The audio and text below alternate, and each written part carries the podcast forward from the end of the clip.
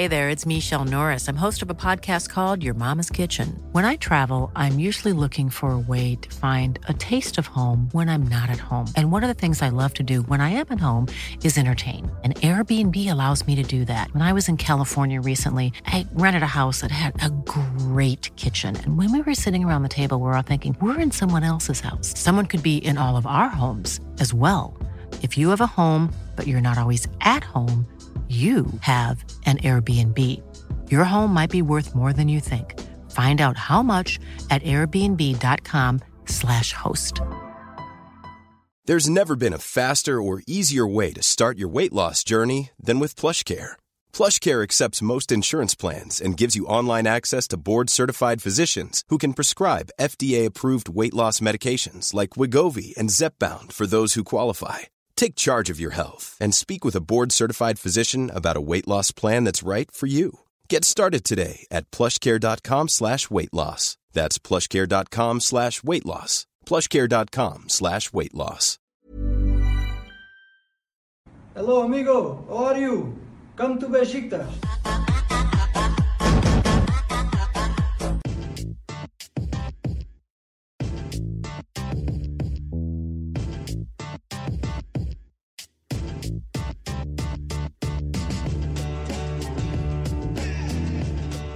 Is Monday, which means it's time for the front three with me, Adam Bolt, with the one and only Laurence McKenna. Oh, who? What? What? Who, what? Where? Uh, and Nico Morales is here as well. Oh, Nico's How you doing? Good to see you. It's great to have Good you to back, hear you, actually. Nico. Um, Thank you. Thank you. Dave is away in Europe somewhere, Laurence. Is, am I right in I saying? Actually, I don't even think Dave's away. I think Dave's just not present tonight. Just not present. Who knows where he is? It's a mystery. Uh, Kris Heneage as well is in the uh, United States. Unfortunately, can join us tonight. Um, but Nico is stepping in for an international weekend roundup, and of course the transfer window review for all the Premier League clubs. We'll be running through every single team and rating their business.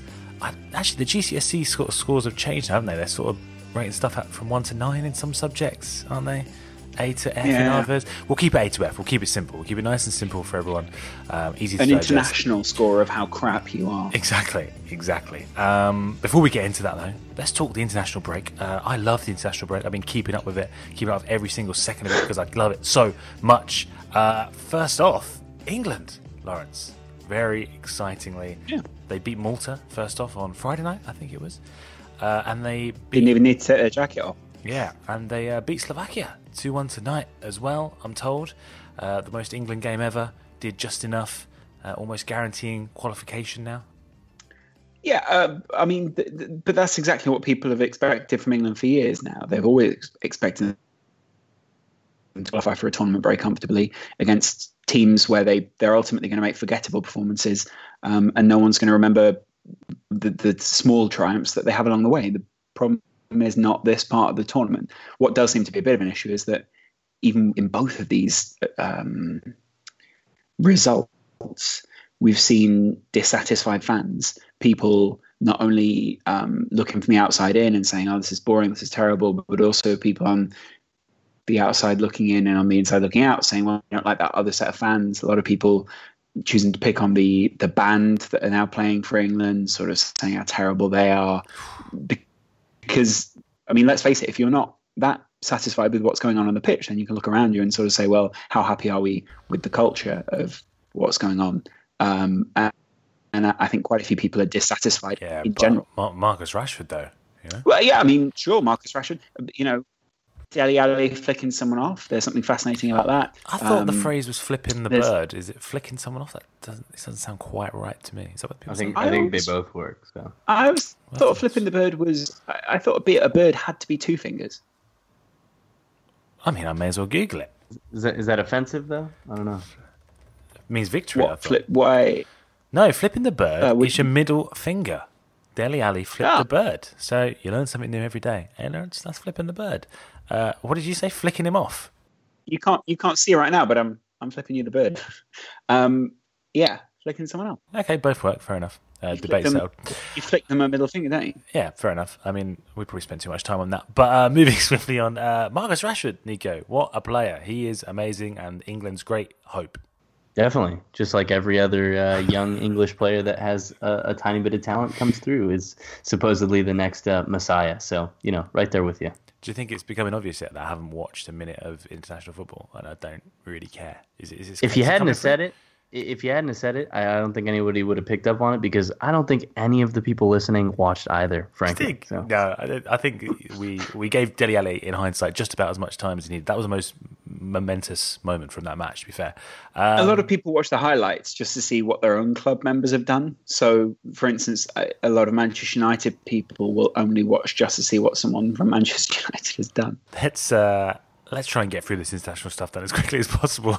Jesus. Uh, let's, let's, touch on the notable stuff. Uh, ben Woodburn, uh, Laurence. I saw a lot about. Of, I saw a lot about him this weekend. He scored a yeah. absolute screamer. Apparently, is Wales' new great hope. He's the next Gareth Bale, etc. Uh, I think he's. Uh, I, it's tricky because uh, obviously he plays in a similar position to Bale. Bale, Bale seems very impressed with him. Uh, people are asking what he is the next of. Uh, I mean, you know, there's a lot of other Welsh figures there. You know, if, if he comes from Liverpool, maybe Ian Rush is a good figure to emulate.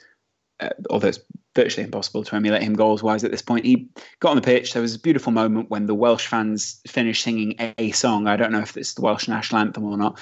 Um, and then suddenly, out of nowhere, he brings the ball down from an Austrian clearance and wins the game 1 0. Uh, if there's one thing to criticise, it's maybe the fact the goalkeeper sort of fell rather than dived. But it was still a sort of a shock to score that from there. Mm. He sort of ended and, on his back somehow. The goalkeeper I was quite confused. yeah, that. weirdly, as, as if he, as if he already knew the ball was going to go past him. Um, and you know, I guess that that's one of those unsavable shots. But it's still, it's it's great for him. He scored uh, now for Wales. He's also scored for Liverpool as well, and he's making a great case for being, um, you know, one of the more senior players or one of the more youthful senior players in the team. So it's fantastic for Liverpool and fantastic for Wales. He's been at Liverpool for a very long time since uh, since he was very very young, considering he's Welsh and Liverpool have a very good connection with there. It's, it's great for them, and I, I, don't think anyone's getting too carried away uh, with it because he's Welsh. Which I, I, don't mean that in a disparaging in a disparaging way. I mean that in one of the most positive ways is that you know Wales seems like um, a place where people don't w- want to get too too carried away until it, it almost seems appropriate. Keep your feet on. Surely, Laurence, he, he doesn't he doesn't uh, have a chance of working his way into the to the starting to the starting eleven or even the the squad, considering you know the depth of talent that they have in attack, right? Uh, Wales. I'm talking about Liverpool. Right. Okay. Um, uh, I mean, if there's anyone who's good at integrating youth into their team or is maybe rightly or wrongly known for giving young people a chance, it would be Jurgen Klopp. Um, those players are going to need to rotate throughout the season, and as much as at the moment they look, you know, full of vigor because they're three or four games in, international breaks begin to take their toll, and at that point you need to dig a little deeper. Um, why not go down to Ben Woodburn? He seems in great form. He scored against Austria, a perfectly legitimate international side. Um, uh, you know, if, if Klopp's impressed with him, then bring him on for little cameos. Why not? 17 years old. Very impressive stuff. Um, elsewhere tonight, a whole tonight. decade younger than you, Bolt. Yeah, and then some. Um, elsewhere tonight, I should also mention uh, Scotland beat Malta 2 0. Uh, they're in the playoff hunt, as it were, with uh, with a win there. Uh, Northern Ireland are on the verge of the playoffs after a 2 0 win of their own against the Czech Republic. Uh, there is some, there is something to say actually about Northern. I mean, I, mean, I don't mean in particular something to say about Northern Ireland, but I do sort of mean um, the overall just how positive it is over there for the fact that I think at one point people sort of saw that as a bit of a dead project, um, and now it's it's sort of coming back to life. So there's some there's some excitement. Yeah, that, secured second place, hopefully a place in the World Cup as well. Uh, Germany also beat uh, Norway six 0 Nico, that's exciting, isn't it? Always exciting. Always nice to see Mesut Ozil play well. Um, because he's certainly not going to play well with this club team, right? yeah, it's a, it's a it's a rarer and rarer occasion nowadays. Uh, why was he so good against Norway, uh, and why why isn't it working from Arsenal then? I I think uh, Jogi Löw has a like any good international manager, knows the strengths of his players and how to accentuate them. And I think that's something that maybe Arsene Wenger cannot do anymore. I, I, I read recently some of the quotes that he had about the way that he likes to structure his attack, and you get the you get the image that maybe you know he talked about positioning his midfielders in certain places because of the way that uh, uh, teams like to set up against them in, goal kicks and, and how they like to structure uh, some of their midfielders. And, and it does make sense as to their defensive uh, fragility in some sense because I think from a tactical standpoint, you have to look at uh, you know some of the the the shortcomings of those midfielders because they're so high up the pitch. And and I think some of these uh, some of these trends and some of the way that Wenger set some of the ways that Wenger sets up his team now um, are sort of scars of, of being in the Premier League for for too long and maybe taking uh, a few many two beatings and maybe more recently at the hands of Liverpool. Um, so you know I, I don't think that Arsene Wenger is is using the the German in the, in the best way, but we see you know some of his best form for his country. So mm. uh, I think that's the way it'll stay until he leaves. On a similar note, there is note, a disappointing oh, yeah so well there is a disappointing side to Germany Germany's international break as well. Obviously, uh, the German fans singing, I think what most people are going to call Nazi songs. Um, really? And, yeah, Jogi Löw and I think uh, Mats Hummels saying how disappointed they were. Mats Hummels, in particular, picking out. I mean, I listened to Raphael, Raphael Honigstein today on another podcast saying basically how this was something that seemed underlying in the German uh, fan base for a while. Um, and uh, you know that people had sort of tried to keep it under wraps. And this is something that's been coming through for a while now, and here it is. And the players didn't go over to the fans afterwards. They said they were disgusted by it um, and didn't want to congratulate the fans. So, you know, I, you know, you'll, you'll always uh, speak positively about the rejection of any sort of mm-hmm. Nazism, but um, particularly disappointing considering history, etc., and how you like to think people are moving forward. Mm, fair play for the uh, the stern words. I mean, it should be done, condemning that sort of behaviour. But I'm glad that Jogi Löw and Mats Hummels have come out and sort of slammed it so very so, openly, which is something they didn't do in the past. Yes. Um, Can I say there is actually quite a fun tweet from uh, from the England game? Go on. Barney Ronay tweeted tonight saying that oh, he was at Wembley and the guy in front of him tweeted, uh, sorry, didn't tweet, he shouted, DNA, culture, express your identity. Wow. Why didn't the England players just take that on board straight away and just, you know, wipe them away 8 0? If they heard it, you know, imagine, the, the, players might have done that. Just imagine someone standing up at the England game and just going, DNA, culture. Just a random collection of words. Express your identity. Jesus Christ. The state of it. The state of it. Um, I'll tell you this, they didn't win the war for that sort of charm. I'll tell you now. Um, I was going to say, uh, Nico, before uh, on a similar theme of Wenger perhaps not using Özil in the right way in the club setup. Uh, I've seen Barcelona accused of the same for Iniesta and Busquets. Of course, we've seen a lot over the past season or so that both of these players are finished, and yet they thrived in this Spanish team that beat Italy 3 0. Yeah, a lot of people really beating the dead horse that is the supposed Barcelona in crisis. You know, the team with the greatest player of all time, supposedly in crisis. Um, but I think if I can get his name right, Lopetegui um, is someone that, that Spain fans like myself doubted uh, after the, the, the resignation of Del Bosque, even though a lot of people were calling for it. You know, the, his style of football seemed to be uh, a little bit stale at that point. and although he had done what no international manager has ever done before in in achieving an international treble I think a lot of people felt it was time uh, to move on, not only from him, but also the era of players in which brought Spain so much success. Andres Iniesta, Sergio Busquets, Xavi had retired, Xabi Alonso had retired. Um, you know, David Villa is being re- recalled now, but it looked like he was on his way to retirement at the time. Um, and so I think the the positive thing that he's done is really uh, integrate the new golden generation uh, with this older generation. You see uh, fantastic performances from Busquets and, and Iniesta, but on the pitch at the same time as some of these newer guys like Isco and like Koke and, and some of these other guys. So you, you want that experience, that blend of uh, of guys that have done everything that you can at the international stage, especially you know since this is this game was a bit of a rarity. You often often don't see a qualifier that means so much against two European giants, essentially. And this game did mean something for who would uh, go through a certain um, deliberation process for the playoffs, I think. So uh, it was a good game from Spain. They have weapons. They're, they're transitioning, like I said, into a newer golden generation of players. They have one of the best goalkeepers in the world. They have excellent fullbacks and excellent midfielders. Um, so they have their weaknesses, but they also have their strengths. Um, and so it, it was a really good game to watch as well. Boltwood, can, can I can I just drop in? Dele Alli has just tweeted three minutes ago. Just to clarify, the gesture tonight was a joke between me and my good friend Kyle Walker. Apologies for any offence caused. of course it wasn't. Did you, did you see? Of course the, it I wasn't. think it. I think it was. I think it was the game against Malta. Um, maybe a, a perfect example of the difference between Manchester United and Manchester City. Kyle Walker was calling for uh, Marcus Rashford to play the ball out because one of the opponent's players was down injured, and Marcus Rashford instead decides to play a long ball to Harry Kane, in which he scored. That's the Mourinho. That's the Mourinho mindset. I love That- it. uh, yes. Um, talk to me about Isco, Nico. He's one of those weapons that you Mm-hmm. mentioned there. Uh, obviously, two goals for him against Italy, the star of the show.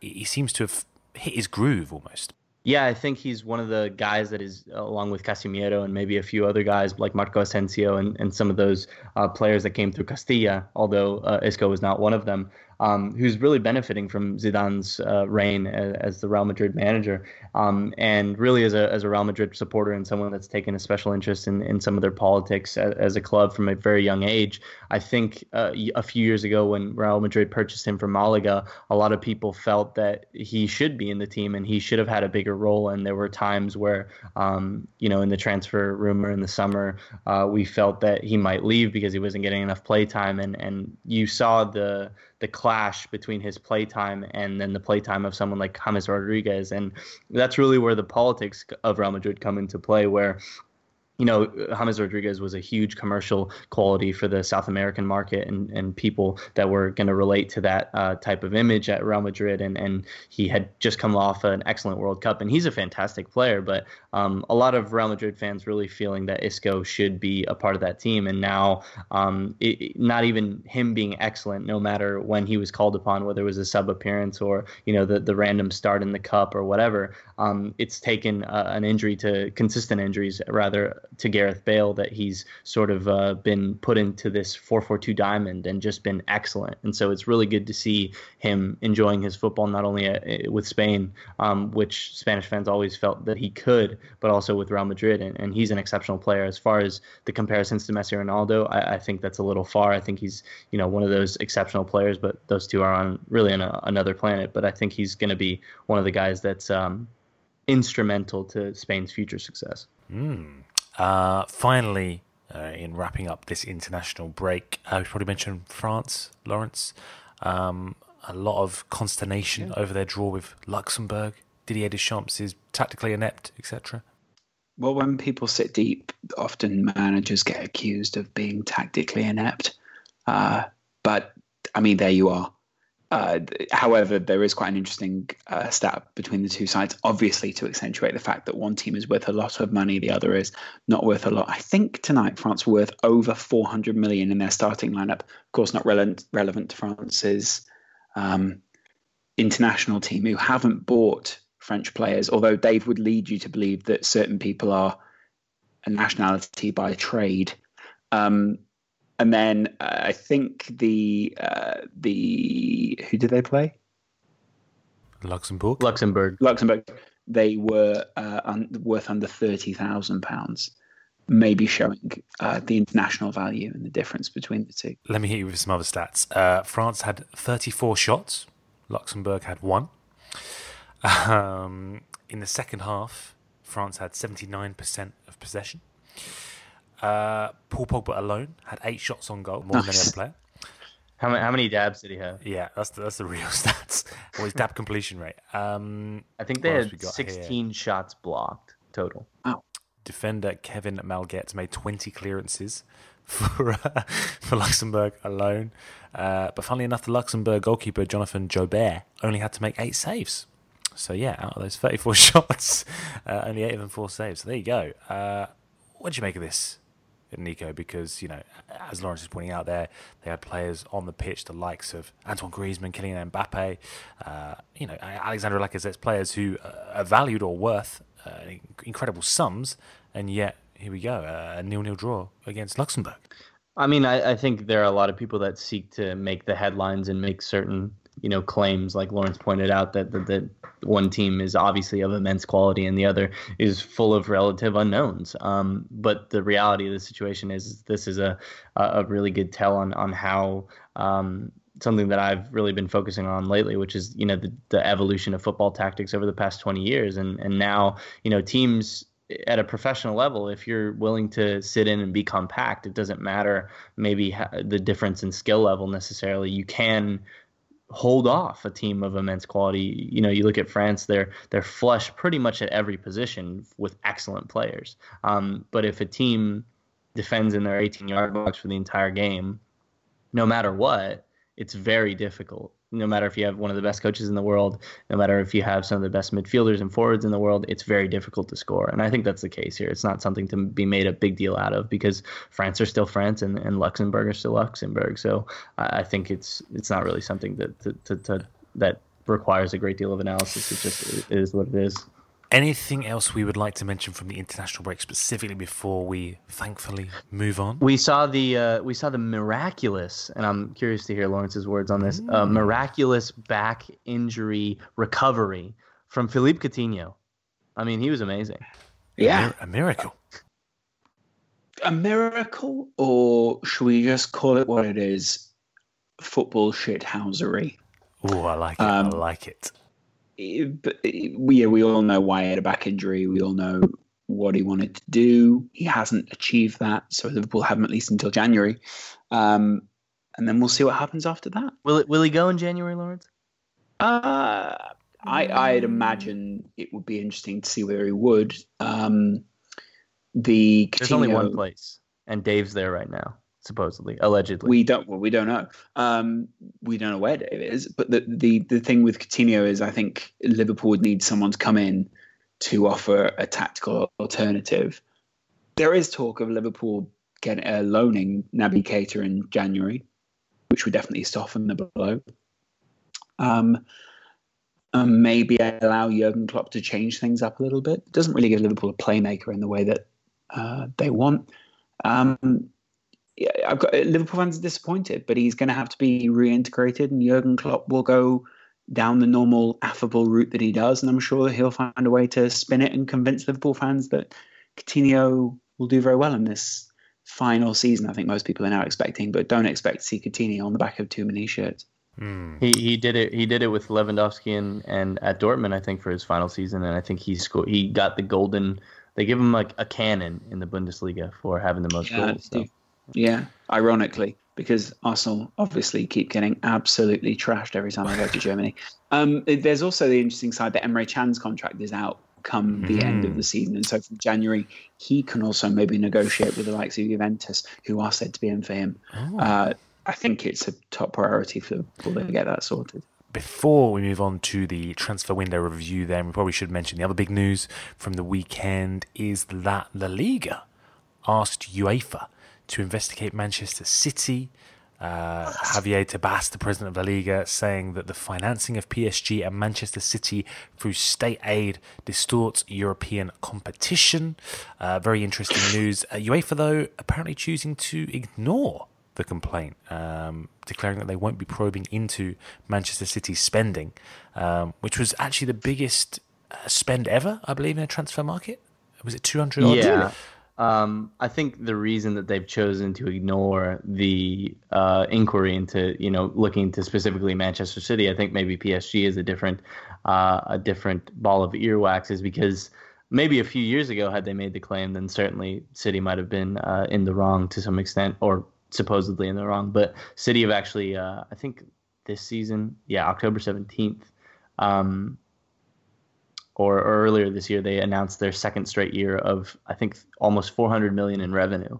Um, so it, it, they're well within the the financial fair play uh, rules and for three consecutive that, years now. That that 400 million of revenue was completely legit. Mm-hmm. Yeah, they they they ha- I think they were audited by someone, and they they it checks out. So does it though? Well, we'll see. Um, a lot of uh, a lot of accusations that it's a bit rich of La Liga, though, Laurence, to to sort of make these complaints, as it were. Um, many bringing up the fact. I also, I, yeah, uh, many bringing up the fact that obviously Barcelona had um, Qatar on the front of their shirts for quite some time.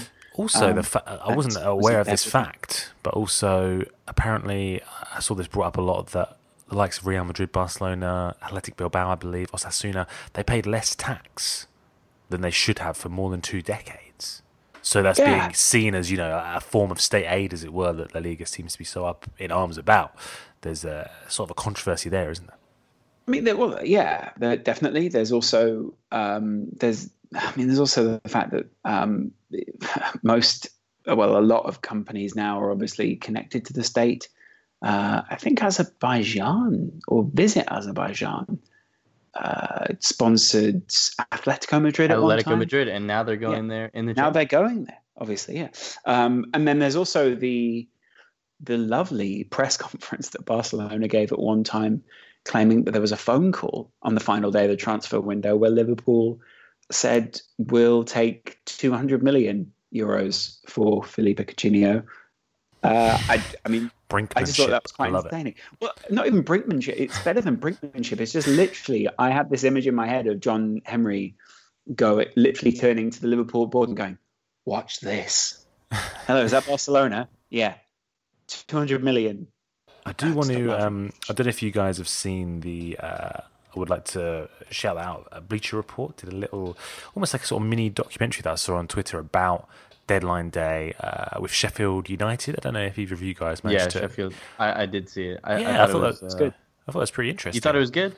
Yeah, yeah. I mean, I thought I thought the execution of the doc, the mini series or mini uh, documentary was good, but I just thought it, it was a perfect insight into how little thought um, is put into you know professional football. It's kind of sad in the in yeah. the approach of Sheffield United.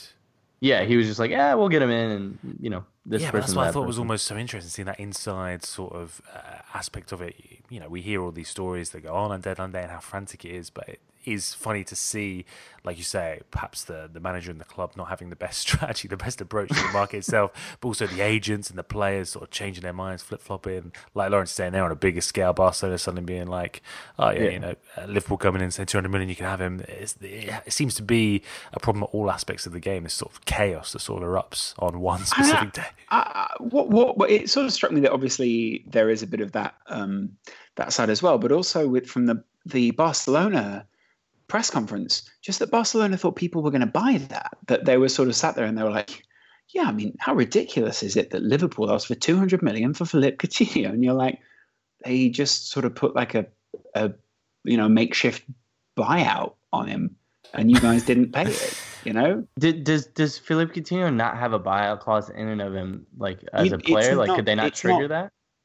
It's not mandatory in the UK, um, ah. and I, I think what is interesting is that in his renegotiation of his contract, which he only signed months ago, he didn't get one put in. Um, obviously, to show how uh, committed he was to the club. Um, but I think I think that speaks to the the surprise and and the um, you know how surprising it was that that Neymar actually left because I think all these things are uh, a down or are a direct result. Like Philippe Coutinho probably would have never thought of leaving Liverpool or at least thought of leaving it this summer. Had Neymar not left. I think if Neymar stays, then it's a completely different situation. There's oh, no, I, I, I disagree. Barcelona. Yeah. You don't think so? Yeah, no, I, I think Barcelona were always going to target Coutinho this summer. I think that seemed fairly okay. clear.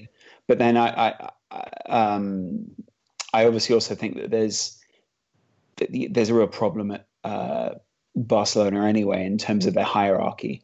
I don't think it's necessarily the club in crisis that everyone seems to be writing about, but I, I do think there are issues there. And yeah. then there's plug, also plug for the bonus also, podcast. Check out the bonus podcast about Barcelona with uh, yeah, the Barcelona podcast. Yeah, yeah, it was really good. Adam did a great job there. There's also the, the issue that obviously if Neymar had stayed, then there would have been speculation surrounding him anyway because Neymar and Coutinho are particularly good friends. So. Mm. Oh yeah, they're always chatting away, aren't they? Um, let's move on to the transfer window review. Uh, fair play to Nico; he actually made the international uh, roundup pretty interesting there. But it's time to move on to the really interesting stuff. Did I not? I mean, you gave it a good shot. But I mean, Nico, come on, he, he brought it to another level. Um, this is your chance to shine now, Laurence, as we get into the transfer window review. Hey, I'm Ryan Reynolds. Recently, I asked Mint Mobile's legal team if big wireless companies are allowed to raise prices due to inflation. They said yes. And then when I asked if raising prices technically violates those onerous two year contracts, they said, What the f are you talking about, you insane Hollywood ass? So to recap, we're cutting the price of Mint Unlimited from $30 a month to just $15 a month. Give it a try at mintmobile.com slash switch. $45 up front for three months plus taxes and fees. Promoting for new customers for limited time. Unlimited more than 40 gigabytes per month. Slows. Full terms at mintmobile.com. Burrow is a furniture company known for timeless design and thoughtful construction and free shipping. And that extends to their outdoor collection. Their outdoor furniture is built to withstand the elements, featuring rust-proof stainless steel hardware, weather-ready teak, and quick-dry foam cushions. For Memorial Day, get 15% off your Burrow purchase at burrow.com slash ACAST and up to 25% off outdoor. That's up to 25% off outdoor furniture at burrow.com slash ACAST. So we're going to go through every single team and give our verdict. Awesome. Uh, we're going to try and um, uh, try to come to a, a decision together. We're going to grade each team's business from A to F. There's only one place to start, and that is, of course, Arsenal. Let's talk about the incomings first. Uh, Laurence, only two men on that list. First off, Alexandre Lacazette from Lyon for uh, 46 million pounds and then Sead Kolasinac from Schalke, a free signing in defence. Um, He's like a good signing. opening, two good opening paragraphs there. Do you know yeah. this essay that Arsenal are writing is, is it started well. well. Um, Starts off well. So yeah, perhaps the fact that there's only two incomings uh, is an aspect that we should uh, we should pick up on first. But what do you make of the quality of those signings in and of themselves, Laurence? Two good quality signings, but I think a lot of people would say you need more ins um, so that you know, it's it's to evaluate them as individual transfers. Yeah, great transfers within a wider plan, but the wider plan did not seem to materialize. Mm. So, like I say, two great paragraphs within a shit essay. Yeah, we, we come on to the shit essay, as it were, now. Um, let's talk a little bit about the outgoings briefly, Nico. Um, of course, Alex Oxlade-Chamberlain, perhaps the most eye-catching departure, 35 million to uh, to Liverpool. Uh, Gabriel, surprisingly, perhaps also went to Valencia for 10 million. Uh, some would say maybe Arsenal Szczesny. did well to get 10 million for Szczesny from Juventus as well. Uh, Kieran Gibbs leaving for West Bromwich Albion for 7 million. Those are sort of the, the, the big outgoings, the big permanent outgoings, as it were. Is that a case of sort of shipping out the dead wood finally, something that uh, a lot of Arsenal fans have been asking of the club for, for many years now? Or do you think uh, Alex Oxlade-Chamberlain that could prove to be an oversight?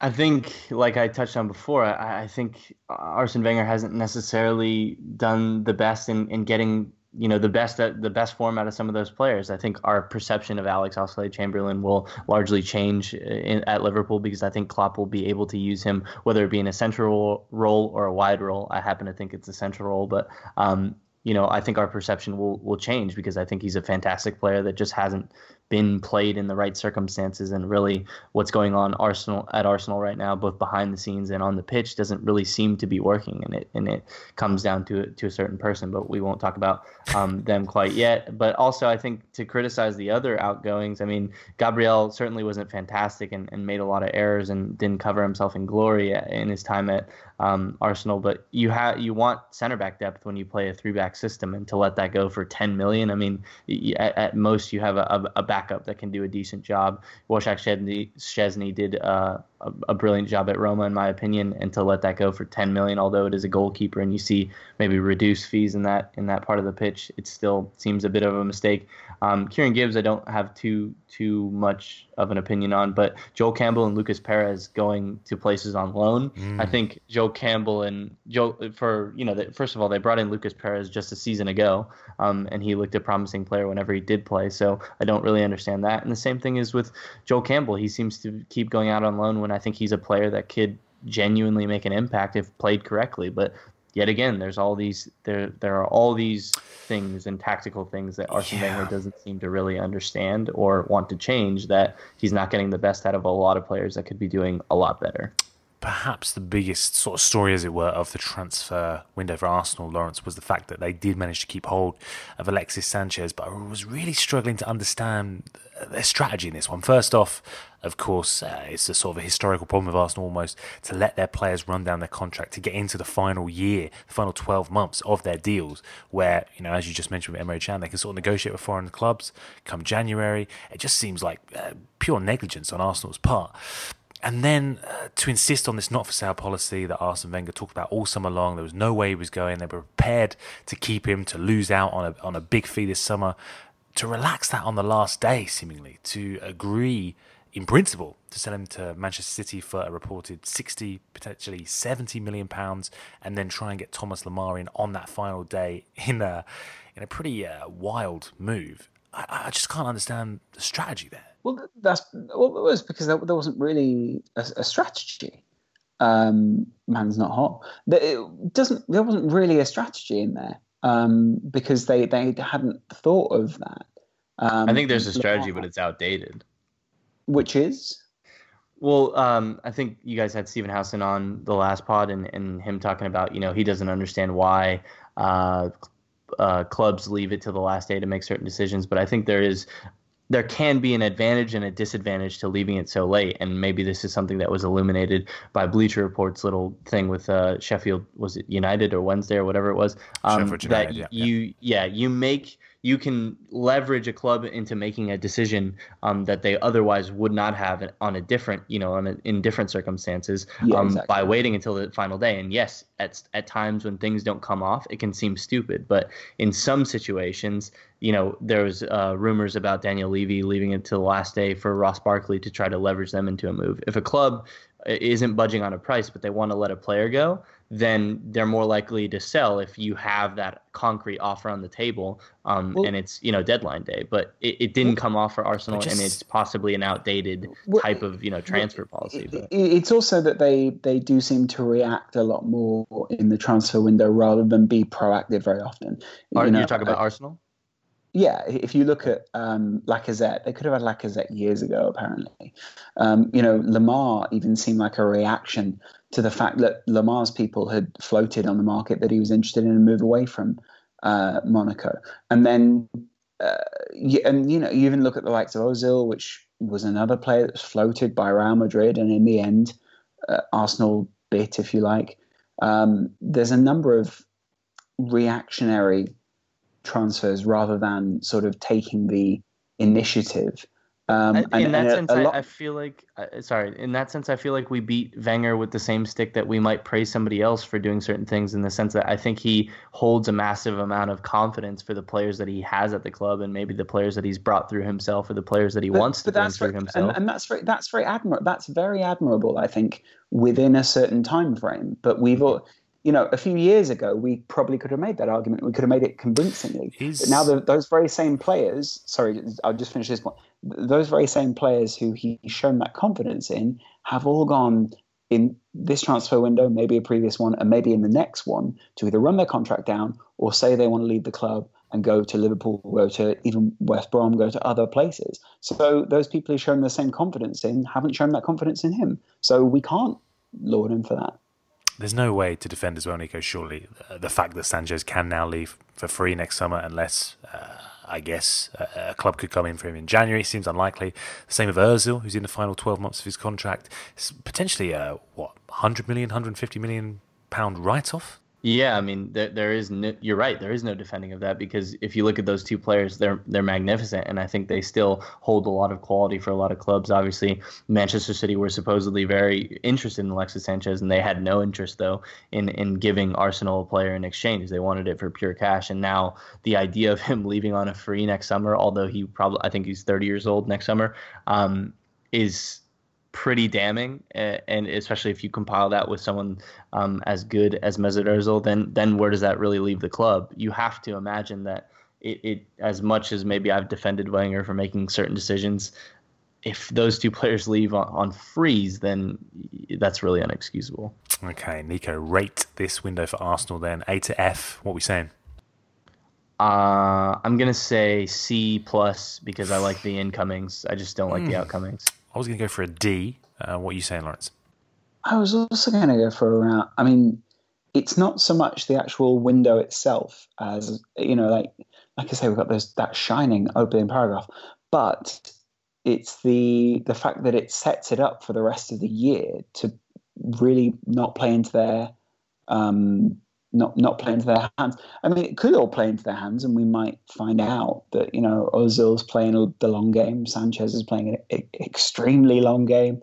Um, it, it, none of the indicating signs show that, and so it's going to have to be a D plus. D plus. Should we? Uh, can we? Can we agree on C, C minus? minus? C minus, maybe. Yeah, I think we can go sure. D. I'll, I'll bring okay, my grade down and say we'll say wow. D plus. D plus. Like D plus. I don't even know if that's a thing, but we'll give it D plus. We'll go for that.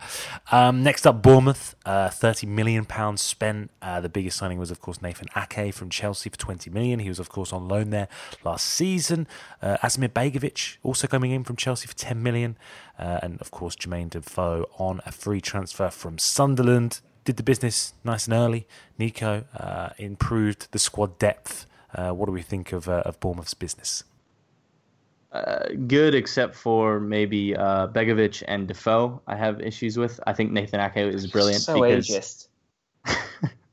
uh, I think I think Nathan Ake is brilliant because you had a you had him as a player on loan there, and then Chelsea, for whatever reason, um, did not show any interest in keeping him, and so you already know that he's going to fit into your system, you know, well, and and you have a player that that maybe um, has somewhat of a home there and somewhat of a um, um, emotional attachment to the club. So I think it's a really good signing, and and maybe we'll, pro- I mean probably we'll see Nathan Ake move on soon, but I think they'll definitely make that money back considering mm-hmm. his his projected value. Um, Begovic, the reason I want to criticize that is not because he's a bad goalkeeper, but because of the way Eddie Howe likes to play, and I don't think uh, Begovic is particularly talented with his feet.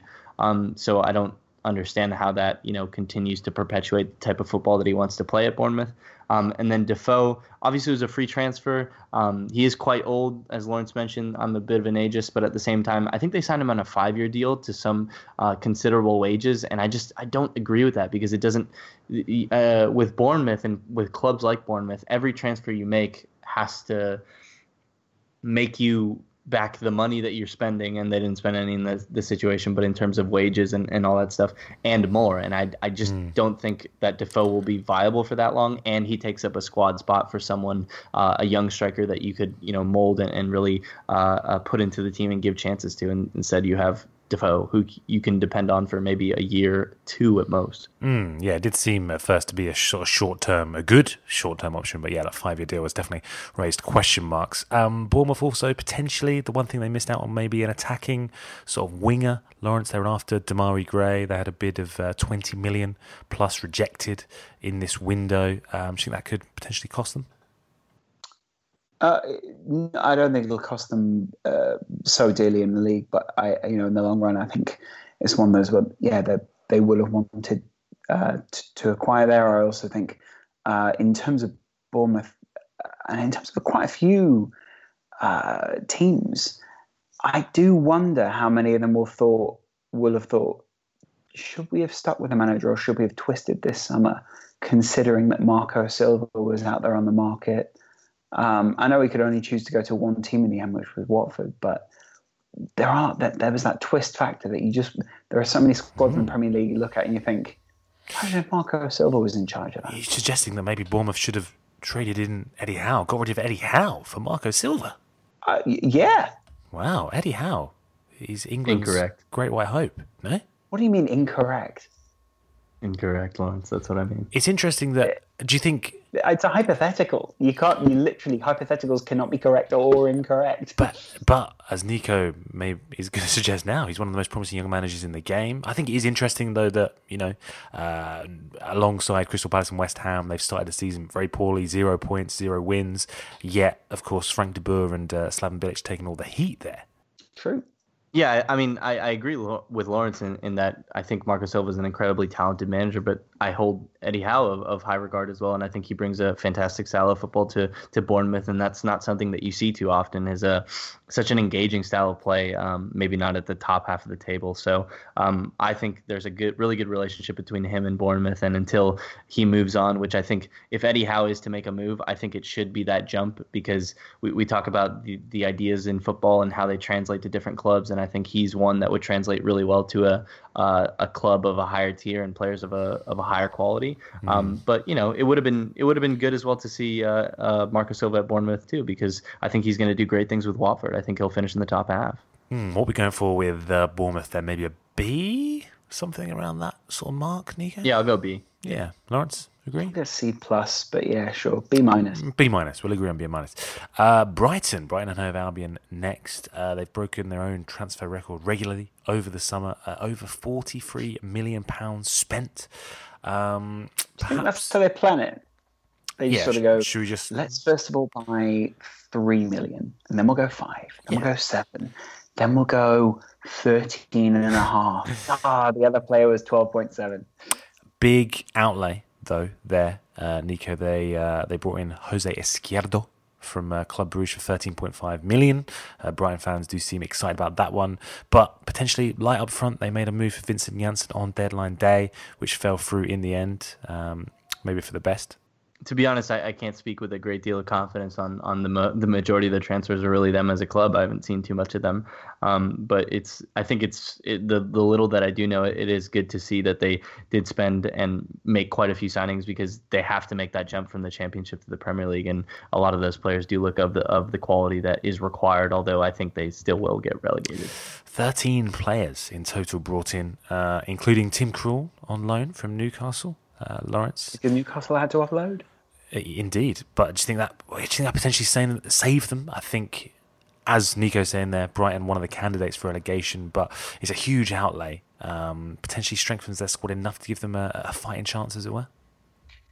You know, no. Um, fair enough. Fair I enough. do think though that they they're investing at the right time and they're investing uh, to bed in the season before they go back down to give themselves a good basis to build back up. Uh, if if maybe you can spin it in that way, um, I, you know, I, it's clearly long term planning because trying to integrate so many of those players into a squad, um, and you know, especially when you just come up, certainly very admirable um, from a management side. But I don't think is, I mean, you know, I'm not going to write it off because I, you know, I, I don't know what plans they have overall for those players. But even then, you'd say, well, there are other managers who have done better. I think there are stronger teams in the league. It's not so much that Brighton have done badly; it's that other teams are doing particularly well. Hmm. Should we go for a B as well? B, B minus, B plus maybe. B, B plus. B plus. B plus. To do to do to do sort um, of to do any business for five point three million or three, I think 0.5 million. Um, in, in this window, in, in, an English as an English club, yeah, blimey, is almost pittance. Um, let's move on to Burnley then. Busy window, of course. Uh, few signings in there. Chris Wood from Leeds, 15 million, who of course uh, got the equaliser against Spurs the other weekend. Uh, Jack Cork from Swansea for 8 million, a tidy player. I quite like Jack Cork. That's a good signing, I think. Uh, Jonathan Walters, of course, joining from Stoke for 3 million. And the uh, infamous Phil Bardsley, real character coming in from Stoke for 2 million pounds. Um, however, losing Andre Gray for 18 million, I believe, to Watford, uh, and of course Michael Keane to Everton for 25 million. Nico, a player who they haven't really replaced in this window. Yeah, I think some of those outs are really the the place to land for Bournemouth, and you know losing Andre Gray and specifically Michael Keane, a really intelligent defender that has fit in well so far at Everton. Um, I think the the signings speak to to how Sean Dyche is, is looking to continue to play his football. Um, very aggressive, very Premier League style, um, in being you know physically adept and, and making a nuisance of teams. But also, uh, you know, I think I've spoken about before on this podcast. Sean Dyche massively over overperformed um, the expected goals against for last season, uh, and I don't think there was necessarily a rhyme or reason as to how. So maybe it's more of an anomaly. Um, but some of those signings will help him ease the transition back to the what is it regression to the mean Um, so uh, you know, some good signings in, but I think the the biggest loss is really Andre Gray because he was essential in in how they wanted to attack and finishing those counter attacking opportunities. I think it's a huge loss. Mm, should we go for uh, C maybe then? Some decent signings, but uh, big departures. Yeah, I'll go for C. C, Laurence. Sure. Yeah. I, well, I was, I was, I was just thinking uh, C is the average. Mm. So yeah, yeah, let's go. Average.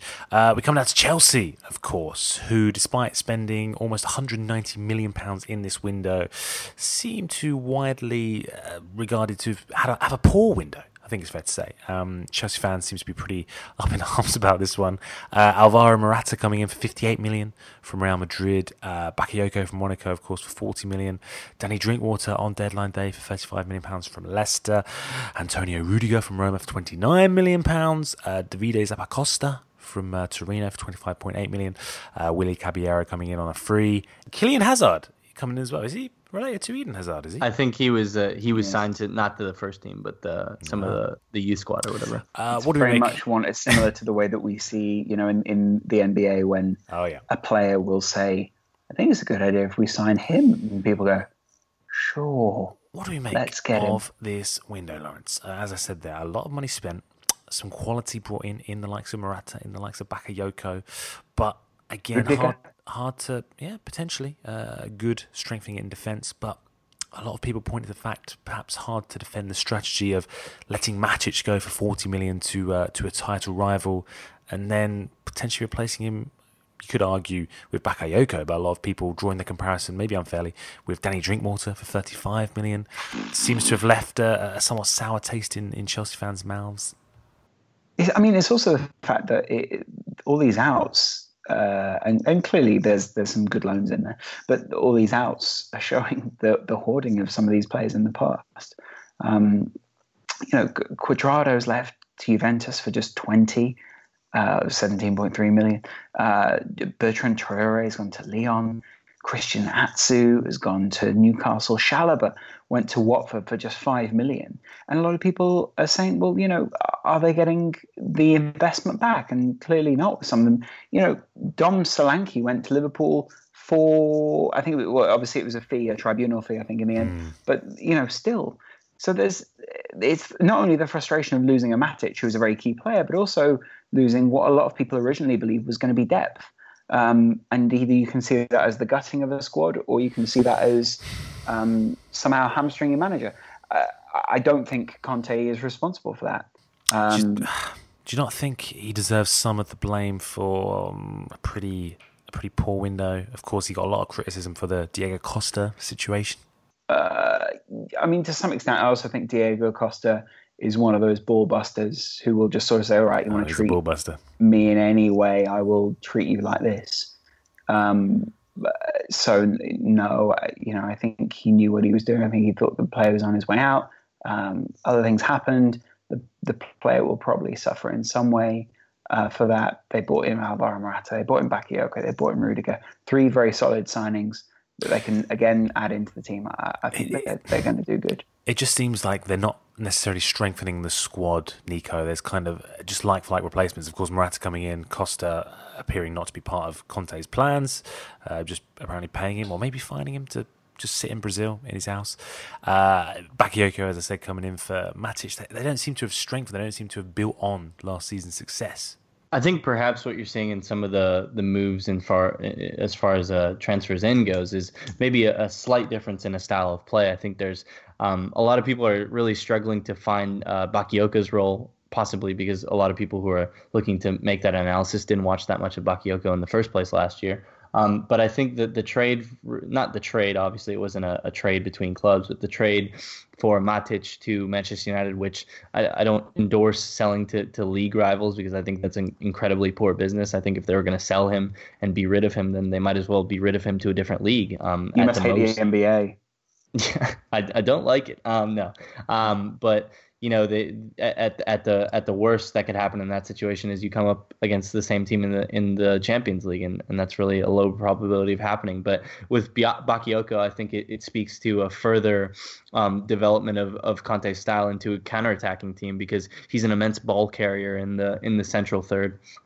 Of the pitch, and, and he can do that incredibly well. So I think in Champions League games where they're going to look to sit deep and counter, him and Kanté or him and a partnership of another midfielder, whether it be Drinkwater or, or like I said before, Kanté or maybe even Fabregas, um, can be extremely deadly because of the the counter attacking qualities that they bring. As far as the out transfers go, like I said, Nemanja Matic to Manchester United makes them exceptionally um, a lot a lot better. Nathan Nathan Ake to, to Bournemouth, I don't see why they couldn't have made use for him in defense.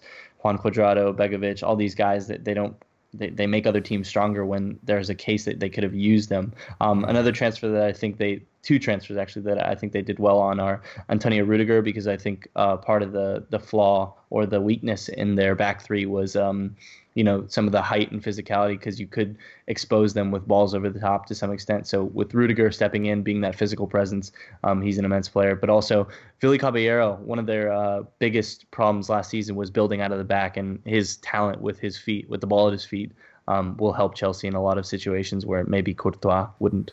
Mm. If he plays at all.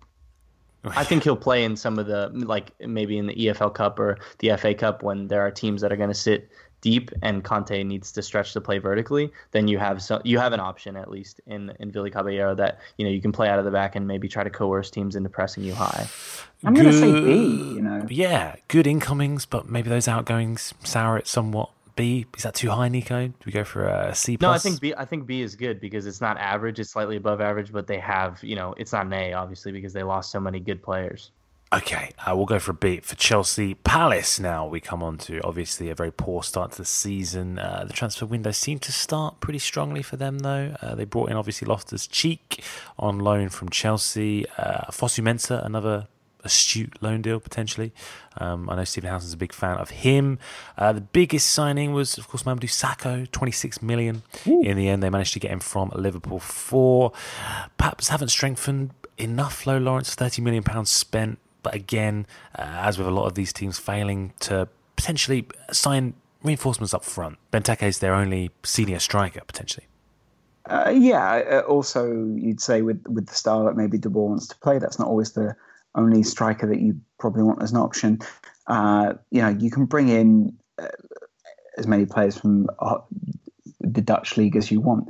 As it happens, there's only one. But even then, you know that if you want to change your style, then obviously there's going to be um, this. There's going to have to be some acquisitions, or you're very confident that your coach can coach this into the team. Um, at which point you have a long-term goal. A, huge question at this point is: Are Crystal Palace preparing to go down? Is there some sort of reasoning behind what's going on? And surely they can't have destabilized to this point in order to go down deliberately.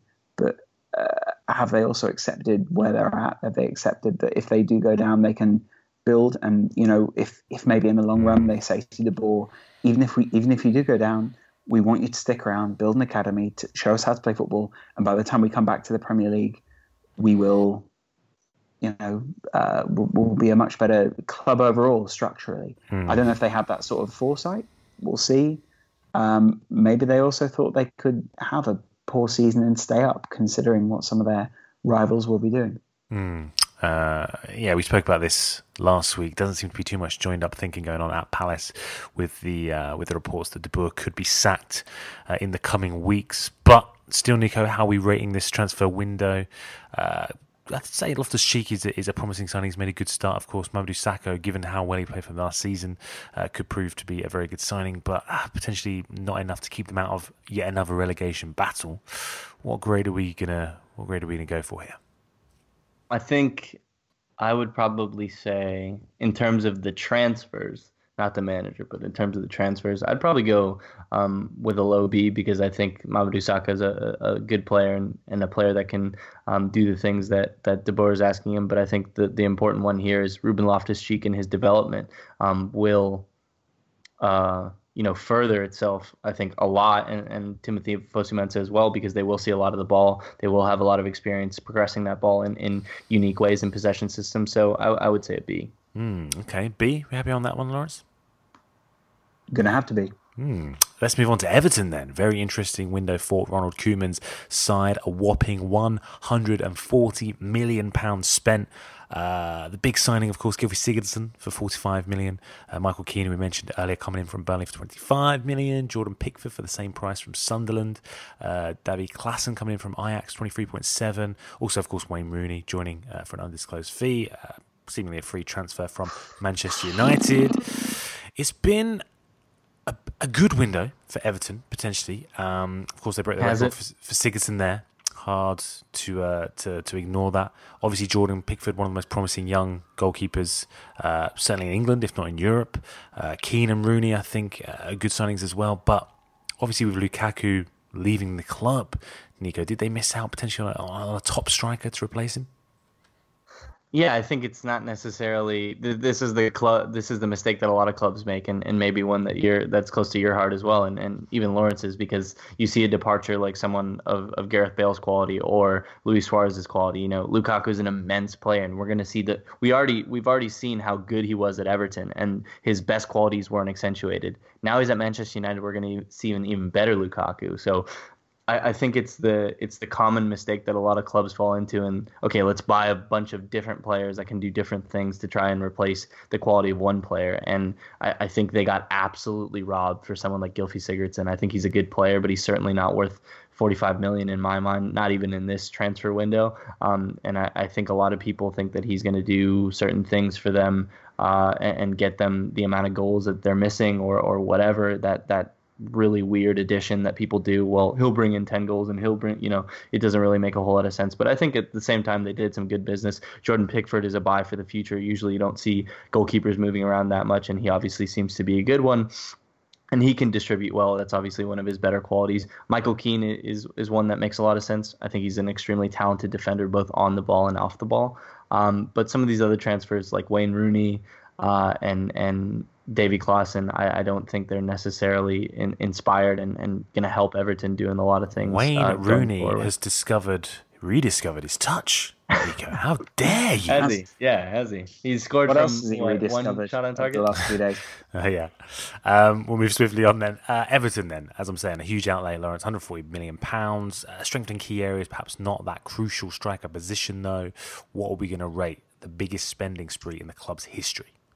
I think obviously you've got to almost go A minus on this one. I think if they, you know, to sustain the fact that a, a big player's gone, someone who was at one point what people were saying you should build around, um, which would have been a bad idea at the time if if they had have completely gutted the side uh, in order to build around Romelu Lukaku.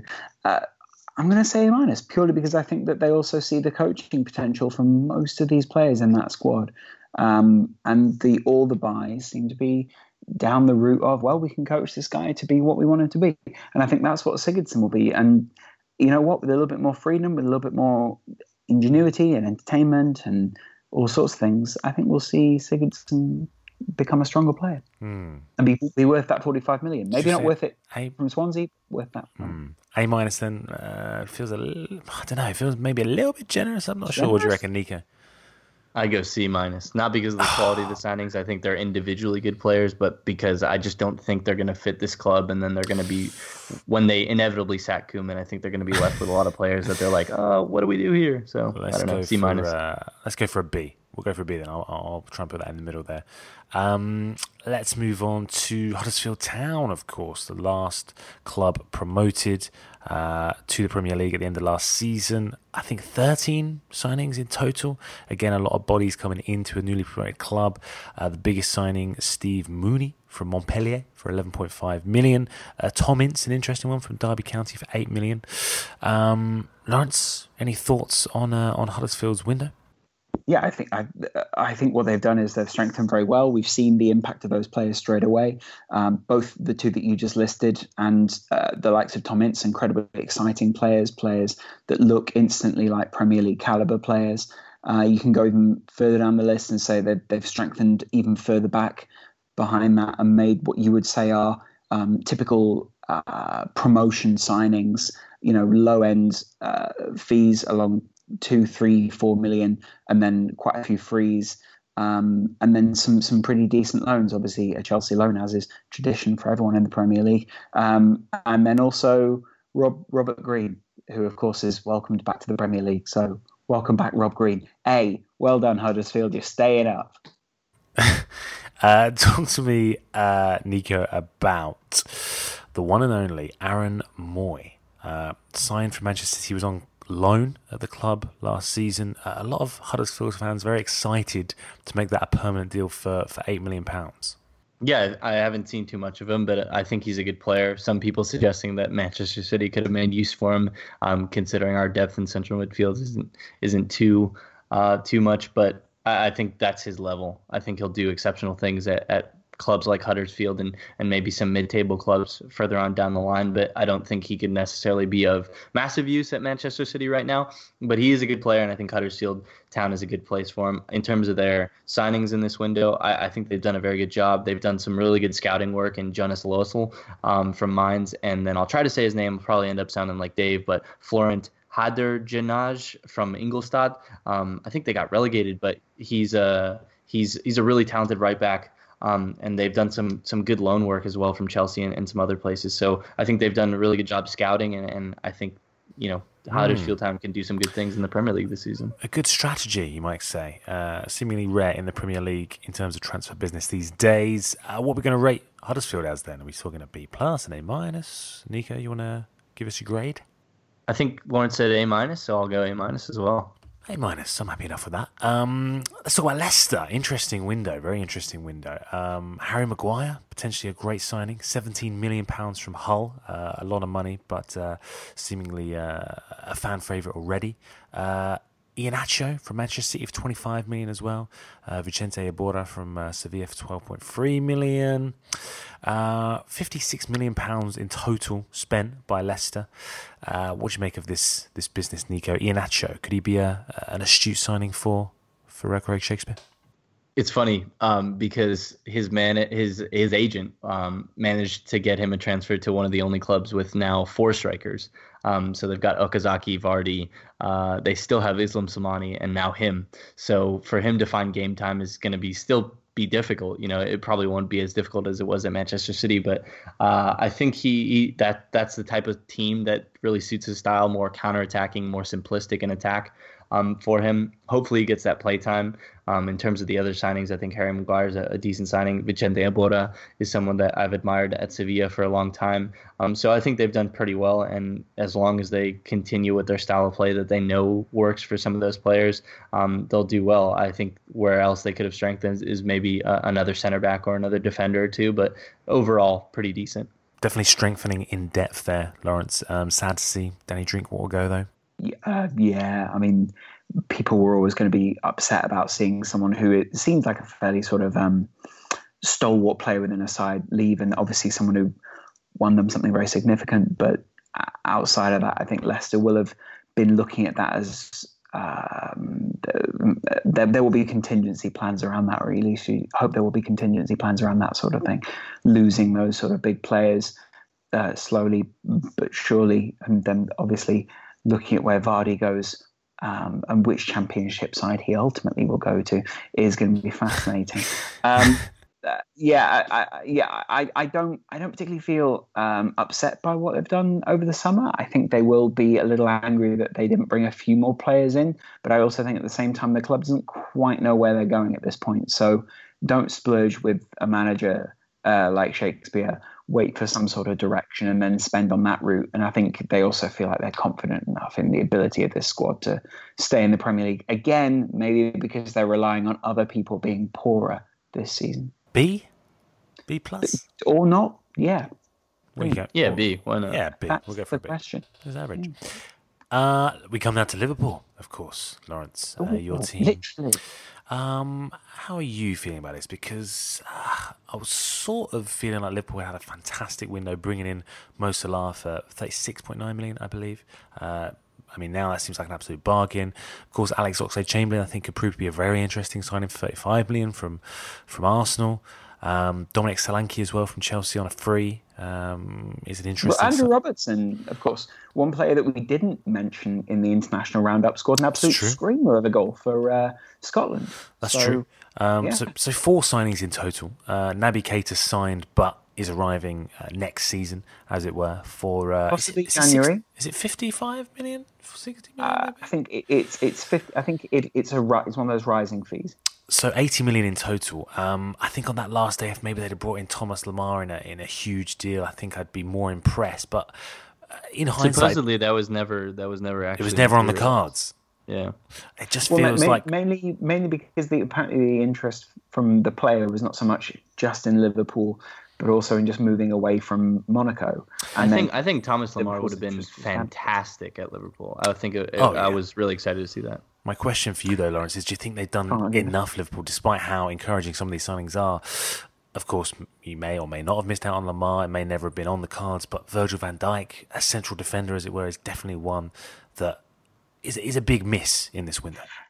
yeah, I- I think Klopp's shaping of the squad does seem to be slower, maybe than some people were originally anticipating. Um, you know, we see Mamadou Sakho leave, we see Ke- Kevin Stewart leave, we also see uh, Divock go out on loan, someone that Klopp said he would have a lot of fun with when they first came in, but obviously when they've got such a front, such a strong front three great podcasters as they do, it- then it's difficult for him to get time in the side. And I think you know he's loaned him out because he wants him to get time.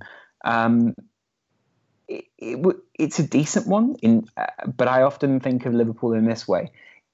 If Liverpool didn't have Jurgen Klopp, what would we be saying? We'd probably be disappointed right now. Uh, they have Jurgen Klopp, just just as it as it uh, stands. So maybe they should be happy for that. Um, it's the combination of Klopp and these players that I think is the exciting thing for a lot of people. So I think that at the same time you don't make some of these transfers without Jurgen Klopp being there. Yeah, t- uh, no, hundred percent. Uh, you know, I think I'm not. I'm not saying that Liverpool is the pull here. I'm saying these are typically Klopp transfers in a Klopp team. Um, in in any other context, I think a lot of people are sort of saying, "Well, you know, is it really all that great?" It, you know, the Oxlade Chamberlain transfer under maybe a Brendan Rodgers would have been perceived differently. Even the Mohamed Salah transfer definitely would have been perceived differently. Um, so you know, th- there's there's a lot in there to appreciate, and I think overall a, a change in tone at the club and keeping Coutinho obviously is is a, a really good thing. And I think the the Keita transfer was just a what most people consider to be kind of an icing on the cake. Oh, yeah.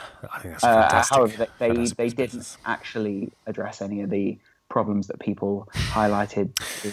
Uh, so they they Hmm. must feel they can coach their way out of the problem. What's your grade then, Laurence B. McKenna? B. Maybe even you know what? Maybe even a maybe even a, S- a C, Ooh. a B minus. Okay, I was going to go for BB plus. Nico, you want to have the deciding vote? I don't know why Laurence is being so cruel. I'll say B plus. I don't think it's cruel. I just think it's realistic. I, I, I think I think they've done a lot of good things, and, and like you mentioned, Klopp is building his squad in certain ways. But I think one of the things that we need to mention is how well he's done. I've been particularly impressed with how far I've seen the development of Alberto Moreno, and really where other clubs might have splurged last summer, possibly even the January transfer window or this summer um, for a new left back. I think you you have a player who is making a lot of better decisions and more balance in their play, and you could see really uh, a, a fantastic player, a diamond in the rough, coming to to fruition because of the the insistence of someone like Jurgen Klopp in coaching the problems out of him. and of course Andrew Robertson. Yes, Um, let's move on to Manchester City then. Uh, big transfer window for them. Two hundred and twenty point five million pounds uh, was the total outlay there. The biggest transfer window ever by a football club. Uh, Benjamin Mendy, the most expensive signing, fifty two million. Kyle Walker, of course, for fifty million from uh, from Tottenham Hotspur. Bernardo Silva for uh, for 43 million, which uh, looks a bit of a bargain in this uh, in this climate. Ederson, of course, coming in uh, from Benfica, the brand new goalkeeper for 34.9 million. Danilo from Real Madrid for 26 million. Uh, Douglas Luiz as well, and Larry Coyote. Uh, what do you make of this window, Nico? Obviously, strengthened in all the key areas that perhaps were seen as glaring weaknesses last season. Um, perhaps Sanchez would have been the icing on the cake. Uh, maybe missing, or maybe a little bit light in centre back potentially. uh, possibly. I never really um, saw the value in, in spending that much money for Sanchez, or even really having him part of the team. I mean, he obviously is, is a good player, but I was always really against the transfer because of some of the things that he does um, tactically. I think one of the biggest uh, weaknesses for City last season was our inefficiency in the counter press and in a system that requires that um, tactic to be so efficient. Um, a player that steps out of the defensive shape so consistently to do whatever the hell he wants and run around like a headless chicken um, may get the plaudits from our some from some Arsenal fans that perceive their team as being a, a team of players that that doesn't take initiative. Um, but realistically, he hurt Arsenal more um, in that sense than he did help them. But uh, I think in, as far as the window goes, Manchester City had an excellent window because Benjamin Mendy is uh, Benjamin Mendy, Kyle Walker uh, and Danilo are, are really going to do what, what Pep Guardiola asks, and and not only strengthening in areas that people perceive as weak, but but filling in roles that we're gonna that really go along with his philosophy. I think we'll see Benjamin Mendy more almost as a winger, a crossing winger, um, than than anything else than an actual defender because I think he's going to be so pushed so far up the pitch and, and his main attribute is really crossing and putting those crosses in. So I think that in conjunction with the structured run in that Pep Guardiola likes to uh, implement will be deadly. Um, like you said, Bernardo Silva looks like a bargain in this climate, and I think that's true. I, have written something about um, how special I, of, of, a player I think he is, and, and the same uh, really goes for the rest of these transfers. I think they've done an, an excellent job. Um, Ederson is is another one maybe that I didn't want originally, but I, I came around to it because, you know, he, he he's a, a, maybe an upgrade on the goalkeeping aspects of Claudio Bravo, and also can uh, fulfill all the requirements in terms of uh, playing the ball out from your feet. So I think Manchester City have had a really good window, and if you do the math um, by the by the I guess numerals of this window, you get an entire defense and a goalkeeper and uh, an, a really good offensive player for around one Neymar. I mean, when you put it like that, um, yeah, it, it, looks pretty good. Uh, a good window in total then for Manchester City. Laurence, huge outlay as I, as I mentioned there at the top.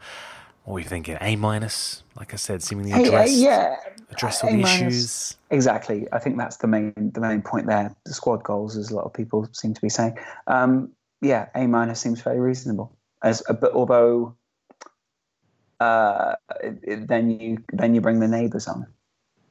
Yes, we do indeed. Uh, a minus, happy with that, Nico? You want to push that higher or? I think I think A A minus is good. The mm. only yeah, thing yeah. that I would say outside of that is maybe a, another central midfielder. Um, but that's it. Yeah, that's A is good. Ooh, a quick breather, and we are back for part three of the podcast, part two of our Premier League transfer window review.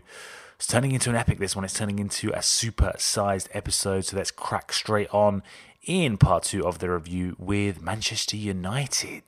Um, got their business done relatively early. Uh, Romelu Lukaku, of course, coming in for 75 million pounds from Everton.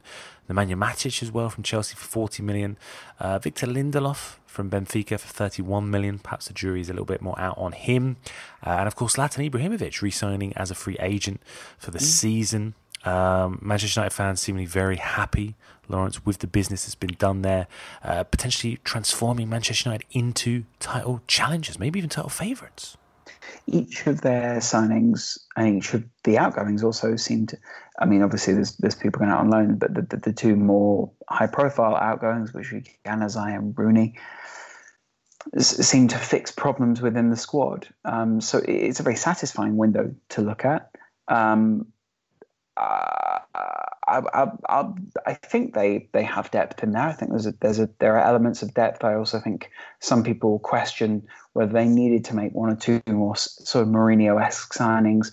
You know, a couple of the United fans were talking about maybe a Mahrez, someone along that, those sort of lines, just to add an element of depth to the team. Um, but outside of I think most people are happy. Lukaku, clearly a fantastic player in that in, in the striker position is going to fit in really well with the rest of the players. Has already Matic. I think a lot of people are impressed with how everywhere he is. He will have also very normal games, but that's perfect in a Mourinho team. And like you say, I think Lindelof. People are saying the jury's out. What they mean is we're waiting to lord him when ultimately he does well under Mourinho. The highlight, of course, is Zlatan Ibrahimovic returning to Manchester United before Dave's even gone blonde once. Yeah, I know. Um, still needs to put out the poll on that one and decide what we're going to do. I think he needs to do some sort of forfeit. I'm not taking a charity. Find out the flagpole. See how it goes. He needs he needs to to get the front three tattooed or the emblem tattooed somewhere on his body. I Correct. like that suggestion. Correct. I might put it to a vote. So Um, the places to go. is it an A for Manchester United, Nico? It's A. Yeah, I would say I think it is an A because um, really my my analysis of of what they needed to do before the window was that uh, in order to win more games and be more more successful in the league, they didn't need actually to make that many transfers. They needed to maybe change their style of play a little bit and take a few more risks in possession. But with this, Mourinho can actually delve further into his style and and maybe um, actually take a few more risks in possession with some of these players that he's more comfortable with. Nemanja Matic being uh, one of the best uh, in that department because he can play in the midfield more without that risk of losing it. Uh, Victor, Victor Lindelof, I think, is brilliant, and Romelu Lukaku. You've already heard my words on it. The the funniest part of this being that uh, Mino Raiola signing Ibrahimovic to the same team in in consecutive summer transfer windows uh, twice, getting getting those fees. So good on him. Good on him. A, we're giving Manchester United there. Um, next up, we have, of course, got Newcastle. Newcastle United. Yeah, uh, Uh, ultimately very disappointing. The yeah. fact is, Rafa Benitez, he will feel very let down. He made the agreement; he would let players go if he could then either sort of re, re uh, plunge, I guess, that into the squad. However, we've seen a lot of people in the press say that he feels very let down. Um, he's made some very uh, Rafa Benitez esque signings a 12 million, an 8 million, a 6 million, a 5 million. Joselu, of course, an exciting one. Jacob Murphy, also an exciting one. Um, uh, and, you know, the, the, Javier Manquillo, not so exciting. And Mikel Merino, definitely an exciting one. But within that, you'll still feel that, that there's a lack of depth at Newcastle.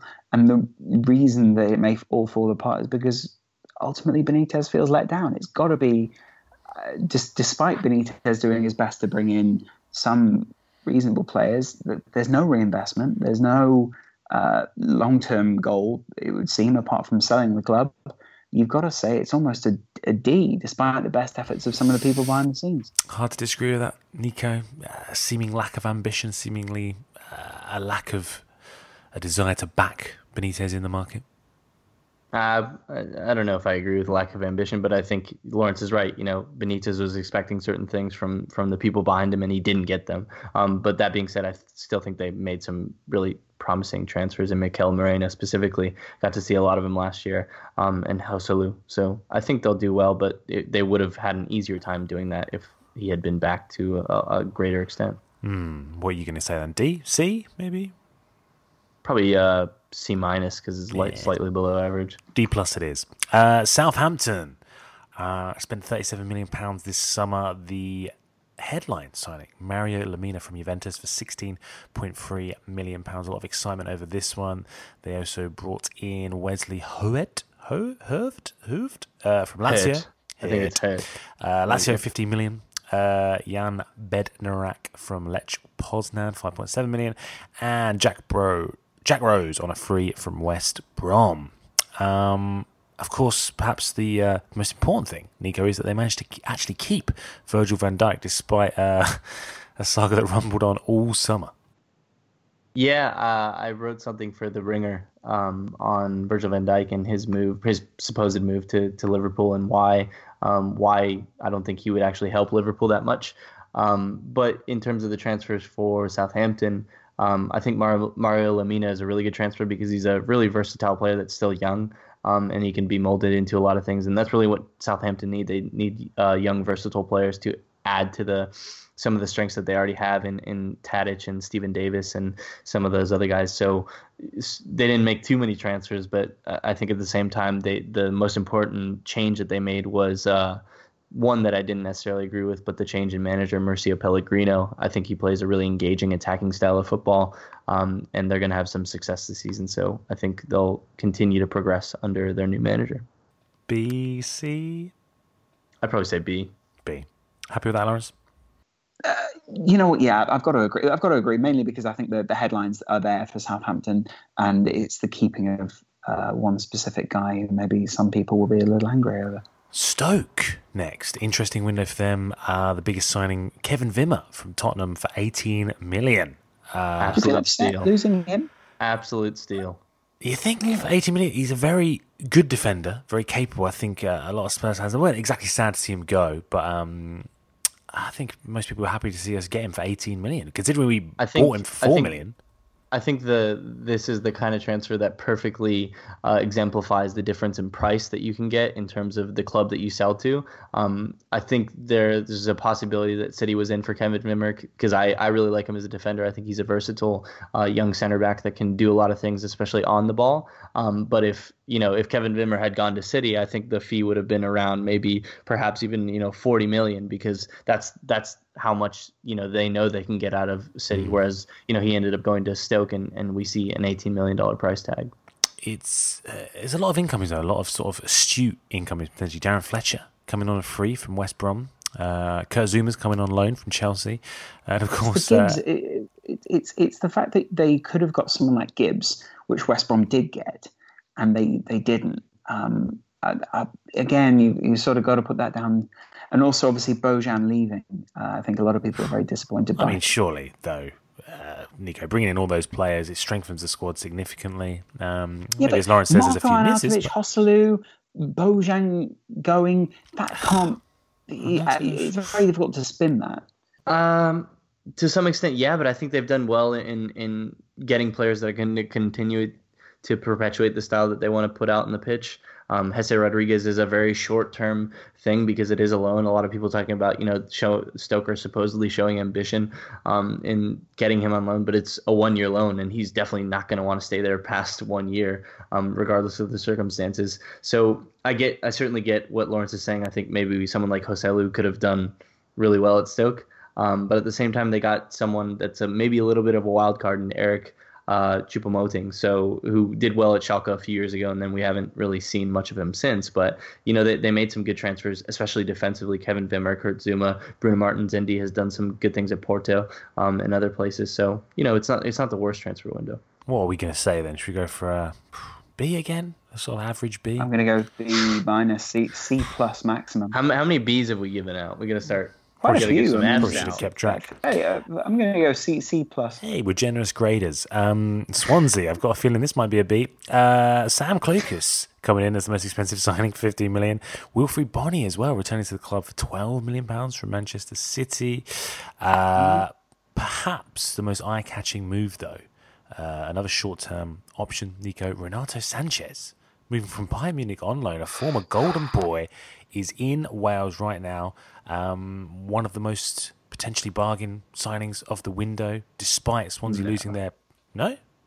No, I think he's a really good player, but his play style is something that really I think would only work or really tends to only work in uh, in teams that are going to really dominate possession. So a place like Bayern Munich for him really um, should have made sense, and I think he wasn't necessarily used in the best way by Carlo Ancelotti, and there were uh, contractual details that maybe swayed people to playing him more or less depending on certain fees. But he, he's a player. He's a central midfielder that really likes to take on players in the in the central third of the pitch, and that's really dangerous um, for a team that that doesn't want to get countered on or doesn't want to get attacked in open situations. So it, it you know depending on how Paul Clement looks to develop his game. Maybe if he pushes him out wide a little bit or puts him in a really attacking role and and compensates for his uh, attacking tendencies, then maybe it could work. Um, but I think as he is right now, it isn't the best idea. But some of those other transfers are really good, like Wilfred Bony and, and Roque Mesa is someone that I've really admired at Las Palmas. Um, so it, it's not a bad window. I mean, he's using logic there, Laurence. Um, it's pretty convincing. But Renato Sanches has moved to Swansea on loan. Come on. Yeah, I mean that that's Where's the exciting to see in the league. Uh, that, well, there is excitement, but uh, at the same time, I think it is that tapered excitement that a lot of people are originally going to um, approach it with. The main excitement for me is seeing someone like Renato Sanches go up against Paul Pogba. Ooh, former Golden Boys, uh, head to head, as it were. There you go. Yeah, exactly. Were they both Golden Boys? I think Paul Pogba was back in the day, wasn't he? Uh, if he if he wasn't, then he was on the Golden Boy list. Yeah. I feel a bit uncomfortable saying Golden Boy. It just doesn't sound right. These are these are men, you know. Um, anyway, Yeah, it also it also sounds a little bit uh, off. Do you know what I mean? Yeah. Wil- Yeah. Wilfred Bony and, and Tammy Abraham, the best strike partnership in the lower half of the table, possibly. ooh, I like that. I like that. I'd like to see Swansea avoid uh, the sort of relegation scrap this season. Um, I think, as you point out there, they've got some very promising signings. I hope that they can do it. Um, B B's, A. B. I'm gonna go A. B. A. Um, I Because they think- also let Llorente They they, go. they Yeah, sold that's someone. They they sold someone Gylfi Sigurdsson for forty five million. I mean yeah, that they just also Hey. sold in and of Llorente. itself. They sold Let's Llorente for an twelve, and I think play, a player like Llorente is important. Wilfred Bony is But coming. they in with- replaced him equally with Wilfred Bony. Yeah, Yeah, but Wilfred how Bony's many a goals? signing. Yeah, I, I, let's not talk about Wilfred Bony's uh, record at uh, Stoke, and then let's talk about that 12 million. yeah. I mean it is Mark Hughes, you know. Um, you mentioned Fernando Llorente there. Uh, Laurence, 12 million outgoing. Of course, he signed for Tottenham, who is our next. That's why I'm going to give Spurs an. A. Okay, well, uh, let's see about that. We'll see about that. Uh, the biggest signing, uh, Davinson Sanchez from Ajax, forty-two million pounds. Uh, straight away, the most expensive signing in the club's history. Uh, Serge Aurier coming in from PSG as a replacement for Carl Walker for twenty-three million pounds. Uh, Llorente has just mentioned there for twelve million. Juan Foyth from Estudiantes for 9 million, uh, another young, promising centre back, and Paulo Gazzaniga um, from Southampton for 2 million, who apparently Danny Rose had to Google. Um, what do you make of this window then? I'm, I'm feeling I'm feeling pretty optimistic about it. I think uh, that's been coloured by the signing of Llorente on deadline day. I think he's a great option to have in the squad. We needed strengthening up front. But but but let me ask you something, Adam, as a as a Spurs fan. Come on. If Vincent Janssen didn't do very well at all, considering the style of play that he's accustomed to in terms of getting service into the box that maybe panders towards um, aerial play and direct aerial play. It's not like Dele Alli who can lose the runner at the top of the box and then make the most of a cross. Um, and you sign someone as immobile as Fernando Llorente, then how can you how can how can you feasibly uh, try to make the case that he will do well at Spurs? I think it's a good transfer, but I just you, Yeah. you know you're running into the same problem that you did with the with the Janssen to some extent, right? Potentially, yeah. I think it's going to be interesting to see how Pochettino sets up this side this season. Um, I think arguably we looked most impressive last year when we had you know three at the back. We were playing Harry Kane up front. We had those two sort of attacking midfielders as well with Dele Alli and Eriksen there. I'm not sure if he's going to continue that. I assume he will. That's why Davinson Sanchez has been brought in as a, a sort of almost a automatic starter in centre back. Um, I don't know. I just feel like it gives the, the accusation that Pochettino gets a lot is that, that lack of a plan B, and I think whether he's going to play to the strengths of Llorente, we're not sure if this is his signing. We're not sure if this is something Daniel Levy's pushed for. I think if he can use it as a plan B, if he can use it as another option, I think it will strengthen Spurs. I think against Burnley, which is the first game I've been to this season, in attack without Danny Rose and Carl Walker as those wing backs, we seemed predictable. Uh, we really struggled to create an abundance of clear cut chances against Burnley. Yes, we didn't take those which we created, but there seemed to be a lack of uh, variety in our play almost. Of course, that could change with Serge Aurier joining as the direct replacement for Walker, with Danny Rose hopefully returning from injury very soon. Uh, it adds such a dimension, such an element to our attacking play. But at the moment, uh, Fernando Llorente, I think, presents a promising plan B, another option off the bench, which I think is crucial for Spurs. We don't have that depth in our substitutes um, when Spurs do struggle to break down teams, and you see Moussa Sissoko and Vincent Janssen coming off the bench. It doesn't exactly inspire confidence that that breakthrough is going to come uh, with those changes. So I think Llorente is a good option. I would have liked to have seen us add another sort of wide attacking threat, someone who could bring pace, someone who could bring power, someone that's not Moussa Sissoko. Um, but overall, feeling relatively happy, relatively optimistic. I would have liked to have seen potentially someone in the mould of Demarai Gray, in the mould of Riyad Mahrez, if not those specific players. I think that is a, need, as I say, that we, we have. But I think depending on the system Pochettino opts for going forward this season, or the systems, um, Davinson Sanchez and Fernando Llorente could prove to be uh, to be very good signings. A minus? I don't know about A minus. I want to say I want to say B plus. I think I think Serge Aurier is a direct replacement for Carl Walker. Um, Sanchez gives us those options at the back, and in terms of alternating between these systems that Pochettino liked to play last season. As Nico points to, there it's a, a salient point that you know, uh, can we really play to the strengths of Fernando Llorente? Llorente? Can he be that plan B? I'm just not sure that we've strengthened significantly enough with all the teams around us seeming to have, have really boosted their squads, but maybe a B plus. I want to go for. I think I'm gonna go devoid of grade here because I would like to see Spurs make a, an official statement on the um, on the actions of Serge Aurier. You don't want to see uh, the silent advocacy of Serge Aurier's uh, homophobic comments. Um, but yeah, over you know, yeah. Where you stand on that one, Nico? Well, I think um, just for any listeners who don't know what I'm talking about, a few seasons ago when he wasn't getting enough playtime, um, he was on a Periscope smoking hookah with his brother, I believe. Um, and you know, on Periscope, people can comment things, and he said something about the playtime and and Laurent Blanc, and he made the comment that uh, he made homophobic comments about Laurent Blanc and Zlatan Ibrahimovic Zlatan Ibrahimovic's relationship.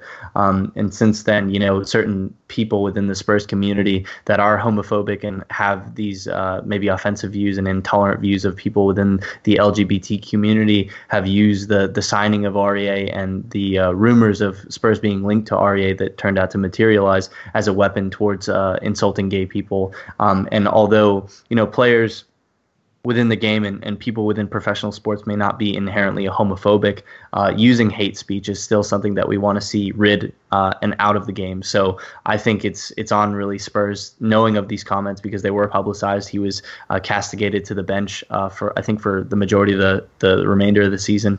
Um, after that, to come out and, and say that they condemn those comments and maybe for the player to seemingly make a, a heartfelt apology you know there is room for him mm. to amend these things and so i think it's important with the modern game and and, and trying to to uh, impart a sense of morality um, upon the thing that we love so much is that you know we, we can't stand for that kind of hate speech to be you know allowed just because Serge Aurier happens to be good at football. Very eloquently said. I think that's a, a very good point. I wonder if I doubt whether the club are going to release a statement. I doubt whether there will be uh, an apology forthcoming from Aurier, but I'd like to see uh, maybe there can be some sort of gesture or some sort of bridges built almost between. It was not dealt with at the time. Um, not by PSG. They they they obviously condemned his comments, and they also did not approve of them since it, they were non-becoming of a player that they wanted to have in their team, as well as you know they were disparaging towards uh, Laurent Blanc and Zlatan, Zlatan Ibrahimovic, but no really apologetic. Uh, sort of statement was ever issued from the club or from the player regarding uh, the statements made. He just sort of received okay. a ban, full stop, uh, with no sort of set duration. Um, obviously, he was back in the side last season. But um, yeah, like I said, I'd like to see maybe some sort of gesture towards uh, the LGBT groups, the, the fan groups that Spurs have. I wonder if there's there's some sort of conversational dialogue that can be had there. Um, but yeah, I think it's, it's a great point to bring up and not something that should be brushed under the carpet, as it were. Something we should confront and we should sort of have these discussions and, and confront it head on, essentially. Um, we'll move on to Watford then. Um, total spend of £53.8 million. Uh, the Pozzo transfer window. Indeed, indeed. Uh, the biggest signing, Andre Gray coming in from Burnley for 18.5 million, who we mentioned earlier. Uh, Richarlison from Fluminense from 11.5 million as well. Tom Cleverley. Uh, this one sort of flew under my radar. He's gone from Everton for 8 million. Uh, Will Hughes, obviously uh, a hot prospect, a hot young prospect, eight million pounds. Chalobah coming in from Chelsea for five million. Um, a few other signings as well. Uh, what do we make of this? Nico seemed to have addressed some of the uh, the bigger issues in the squad. I think he's done a really good job in, in buying the players that are going to best uh, put out the style of football that he wants to play on the pitch, and that's really a more defensive mindset and counterattacking. And we saw how good Andre Gray can be um, with with Burnley. Uh, unfortunately, is supposedly allegedly homophobic as well. Um, but uh, Richarlison also looks pretty decent. Looks like a really hard worker, and I think that's that's the type of player that is going to thrive under Marco Silva and be uh, an entity that's going to be able to either score or contribute in some way to the team because of his pressing and because of his athleticism. I also think that Chalobah and Cleverley will be able to do good things in the midfield if they can commit and be two-way players. Um, so it's a pretty decent window for Watford, and hopefully they stop with this you know managerial turnover and stick with Marco Silva because I think as as Laurence mentioned, he's a really talented manager, and I think some consistency uh, with both him and with Watford can can Ooh, do them both wonders. well. Um, yeah, Chalobah for five million seems uh, a real bargain given the uh, the hype around him. Um, what are we going to rate this one then, Laurence? They kept hold of Troy Deeney as well. He's linked to move away. Yeah, B. That's fine. It A Pozzo transfer window. I'm going to go uh, B overall. I'm not even joking when I say a that. nice, a nice B. We're getting a lot of Bs. Uh, it, it, it, it's purely based on the Marco Silva factor. Um, if, if he wasn't at the club, I'd. I'd definitely grade it lower. Whew. Uh, Nico, we're happy with a B? Our trusty old I'd say B? A. Eh, I'd say A minus, just so we don't have another B. Uh, West Brom. Now this is a window. Uh, the biggest signing, of course, uh, is, going to see them finish above Arsenal. As Stephen Housen said here first last week.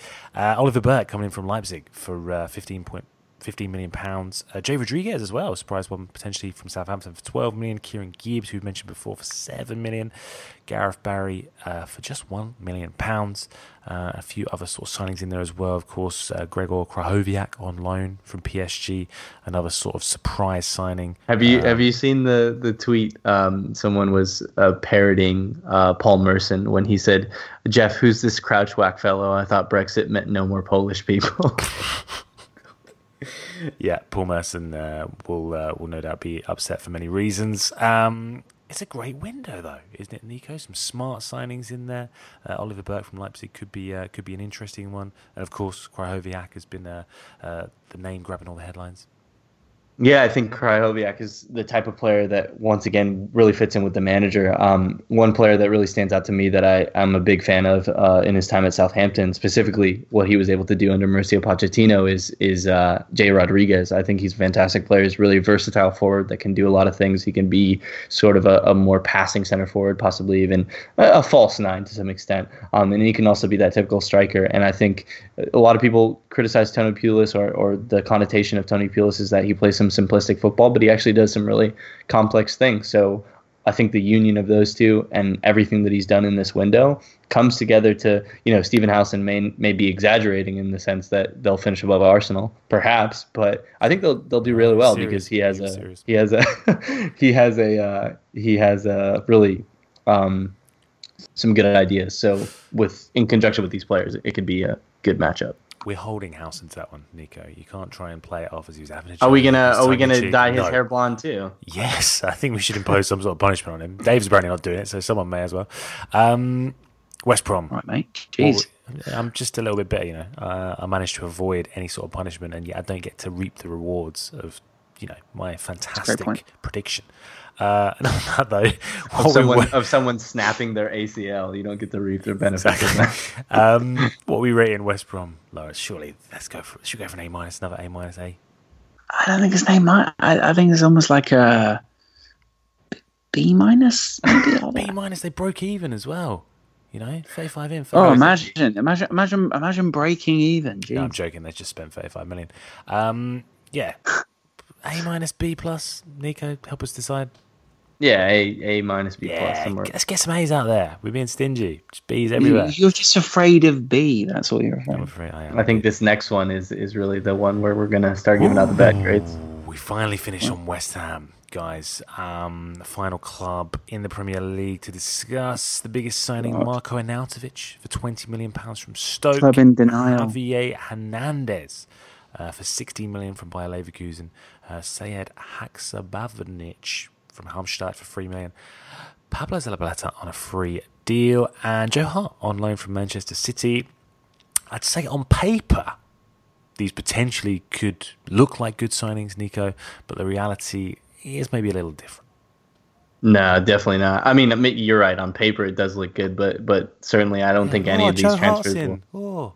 nah, I, I don't think any of these transfers will end up being good. I think maybe it speaks to Mark Hughes's uh, management that he was able to keep Marko Arnautovic from being an insane person and chopping people down in the middle of the game um, because he seems to be doing that already. The only good one is really Javier Hernandez. Um, Pablo Zabaleta, any left winger that he has played has just had an absolute field day. It's a wonder how Pep Guardiola used him as a central midfielder or even a right back last season. Um, and then Joe Hart, you know, he's, he's a decent goalkeeper, but he doesn't really seem to be a modern one. He, he makes a lot of like saves that look good, but he palms them into weird areas. His left, uh, his left hand side dive is still really weak. Um, so I, I just is- don't. His confidence is shot to shit. I believe. Um, That's the is that the technical term? I Yeah, I think so. appreciate That's what the coaches saving say. me there. So yeah, I don't think it's a very good window at all. not a very good window at all. Laurence is Javier Hernandez for 60 million, a saving grace. Um, that would be one element of a saving grace. I mean, th- there has to be more than that. I also think it's again, it's down to the manager. It's the Bilic factor. Um, it's it's the fact that they say uh, the club sort of have this official line, and then there's obviously the fans line. I think the fans are probably more important in that. Obviously, staying up is one goal, but actually achieving something in the league is something else. Let's. uh, it- It's going to be interesting to see how much time uh, a, a manager such as Bilic, who's now being basically briefed against to the press, um, will get, um, and then who they choose to replace him with. You'd think if they're already briefing against him, then they have some form of uh, replacement ready or something in mind. Uh, Javier uh, Hernandez is not, of course, Renato Sanches or the other player they were also offered. Um, so yeah, I I don't think that it is what they uh, what they wanted it to be, and for that reason, it's got to be a, a s- but maybe even below D average. But I'd probably say a mm, I'm going to say a C minus. Nico, I would say an F. let's go for an E then. Let's You go for an E enjoy, plus. you enjoy that harsh side, don't you? I like Is that. there? Wait, Um, did you say E? yeah, Yeah. E? Is that how you guys graded over there? We go with A through F. I think we got A, B, C, D, E, F, G, H, I. No, we just go on F. We end on F. But yeah, you get an E. You can get an E. You no, said- we, yeah. you can't get an. You can't get an. All right, I didn't mean A through F. I meant like we go A, B, C, D, and then F. We What's skip with E. E? What's your problem? which with makes E? perfect sense. I because an I in think F. F is It's just great. F is just supposed to stand for just Fail. failure. Can someone just clear that up and just sort of get U. Adam saying what's wrong with E? You used to have a U over here. Ungraded. Are you saying this? Uh, yeah, you used to get a U over here. You get ungraded. It was Yeah. so bad they just, you know, they, they refused. Um, They so have fails that. They have ungraded. Wow. Anyway, guys, look, that is the complete Premier League transfer window rated and reviewed. Hope you enjoyed that. We graded every single Wow. team there. Let us know your thoughts on Twitter Thanks at the front three. Yeah, it was a bit of an epic one. I do want to ask three quick questions before we go about the transfer window. Um, in a further summation of our thoughts, I'd like to know your guys' thoughts on who do you think was the best overall. Firstly, the best overall signing of the window, European wide. We can expand this one.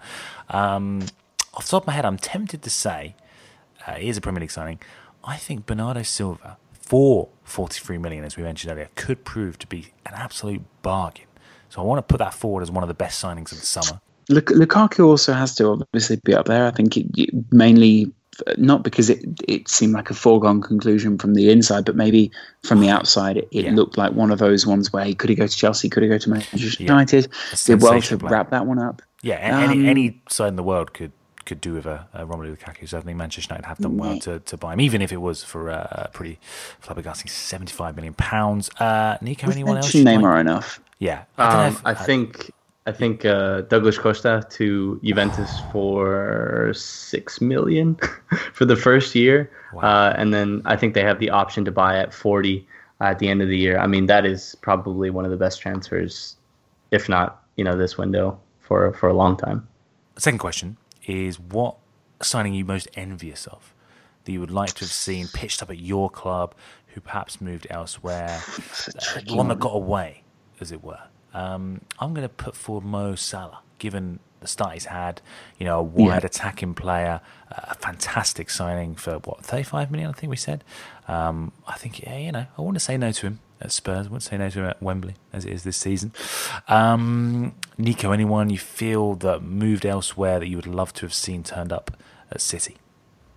Um, it's difficult to say because City, you know, City fans have been blessed with the with the with getting a lot of players that they would have liked. I think Victor Lindelof to United, he's a really talented defender that can do a lot of things. Um, so in that same light, maybe Victor, uh, you know, Victor Vin- Victor Lindelof, sorry, or Kevin Wimmer, I would have liked to see it at, at Manchester City. And finally for Liverpool, Laurence? Alvaro Morata. Ooh, really? Yeah, Uh, why I'd so? love to see him in a Liverpool shirt. I think I just think he looks The new sharp in a Torres. Liverpool shirt. Uh, yeah, but I mean that that was part of my thinking. I think Liverpool need another option at striker. I think he's a very intelligent player. Klopp, I feel could have have shaped him into something. Um, but maybe that's just because I, I like the intensity of Conte. Conte, I like the intensity of Klopp. Let's see. I mean, it, it, he'll he'll do great for Chelsea, and you just, yeah, he just looks. Oh, you just want him on your team. Uh, my final question is: What was your favourite transfer unveiling this summer? Uh, of course, this became a bit of a trend with some pretty wacky, some pretty bizarre, some pretty cringeworthy unveilings for certain signings. Uh, are there any favourites out there? I think one of my favourites. Salah was, was good. Salah, yeah, not bad. Uh, think, not a bad start. I, I think it wasn't uh, a transfer, but it was uh, a re- like a go- one of their go- reserve goalkeepers renewing his contract. Southampton. Yes, I had a really funny yeah. trailer. Yeah, very yeah. epic, very over the top uh, for their uh, for their reserve goalkeeper, which was good fun. Uh, I enjoyed Pepe's come to Besiktas one. If you saw that with that was uh, the best one by the far. charisma. By It was, far. it, it was definitely different. It was it was uh, it was a bit more low budget. It was a bit more low key, so I enjoyed that one. Um, okay, that wraps up the transfer window. Then I think we've wrapped everything up just perfectly with a neat little bow on top. Uh, guys, hope you enjoyed it. As I said, do give us your thoughts at the front free on Twitter. Uh, give us your Rumours grades. for the next window start now. Yeah, may as well. I mean, Messi's off to Manchester City, isn't he, Nico? That's what's happening. Is that the next one? Yeah, definitely. He'll be here. Uh, he'll be here next summer. You 20 minutes. First. Again, if he isn't, Nico dyes his hair bleach blonde. Uh, Uh, I don't know about that. yeah, a verbal contract. You've contract. agreed is it now, binding. mate. You've agreed it, technically, sort of. Uh, guys, thank you so much for listening. Uh, Nico, an absolute pleasure to have you back on the front free. Thank you so much for joining us. Some great insight and analysis there. Where can people find more of you? Because they're undoubtedly going to after this podcast. Uh, they can find me on my Twitter handle at Nico underscore O Morales. I just want to tell a quick shout out to uh, the people that mentioned me in the reviews. That was really nice. I, I don't often get mentioned in the reviews, so thank you for that. Getting mentioned more Appreciate and it. more. People love you. Uh, the people's champion, as it were. Supposedly, Uh, supposedly. Yeah. Uh, Laurence McKenna as well. God. Uh, You know, Nico stealing all the headlines lately. What, what are we going to do about this? Excellent. Uh, what I would call a protege. Ooh, lovely. I like it.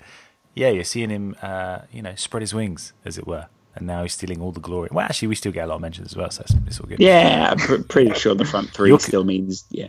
You're coasting, though, mate, apparently. Oh, well, that was in a good way, wasn't it? It was you were Uh, coasting. yeah, sure. You can. I mean, Someone yeah, was, uh, was Nico maybe- roasting? What were you doing? Were you roasting? I was uh, Roasting. I was roasting. Uh, occasionally, I was roasting ex pros. That was turned the, yeah, very good. You got the mention of Paul Merson as well, so yeah, still on the march Brilliant. there. Uh, Laurence, where can people find you? uh, at Lozcast, L O Z C A S T, and obviously uh, on weekends you can find me live on Coral's Facebook. thought you were going to say something else there, but I'm glad you said that. Yep, do go and check out uh, the kickoff with What uh, about you? Laurence and True Yes, you'll be on it very very soon. Uh, oh, lovely what about stuff. you, Boultwood? Yeah, you can find me on Twitter at Adam Boultwood. Uh, you know, trying to uh, to tweet out the banters, but in that regard, I would recommend following the one and only Rob Armstrong from TFR. He's tweeting out some incredible Twitter banter, some grade A banter as it were in the last few days. I Wow. think he was the man who first got the uh, he stole the march on this whole Dele Dele Alli flipping their bird sort of thing. I think he's probably on about 10k retweets or something right now.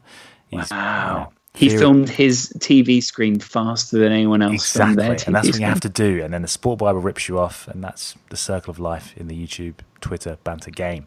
Um, so there, Rob Armstrong. Do go and give him a follow. Great guy. Uh, until Thursday, uh, when the Q and A podcast will be back. As always, have a bloody great week.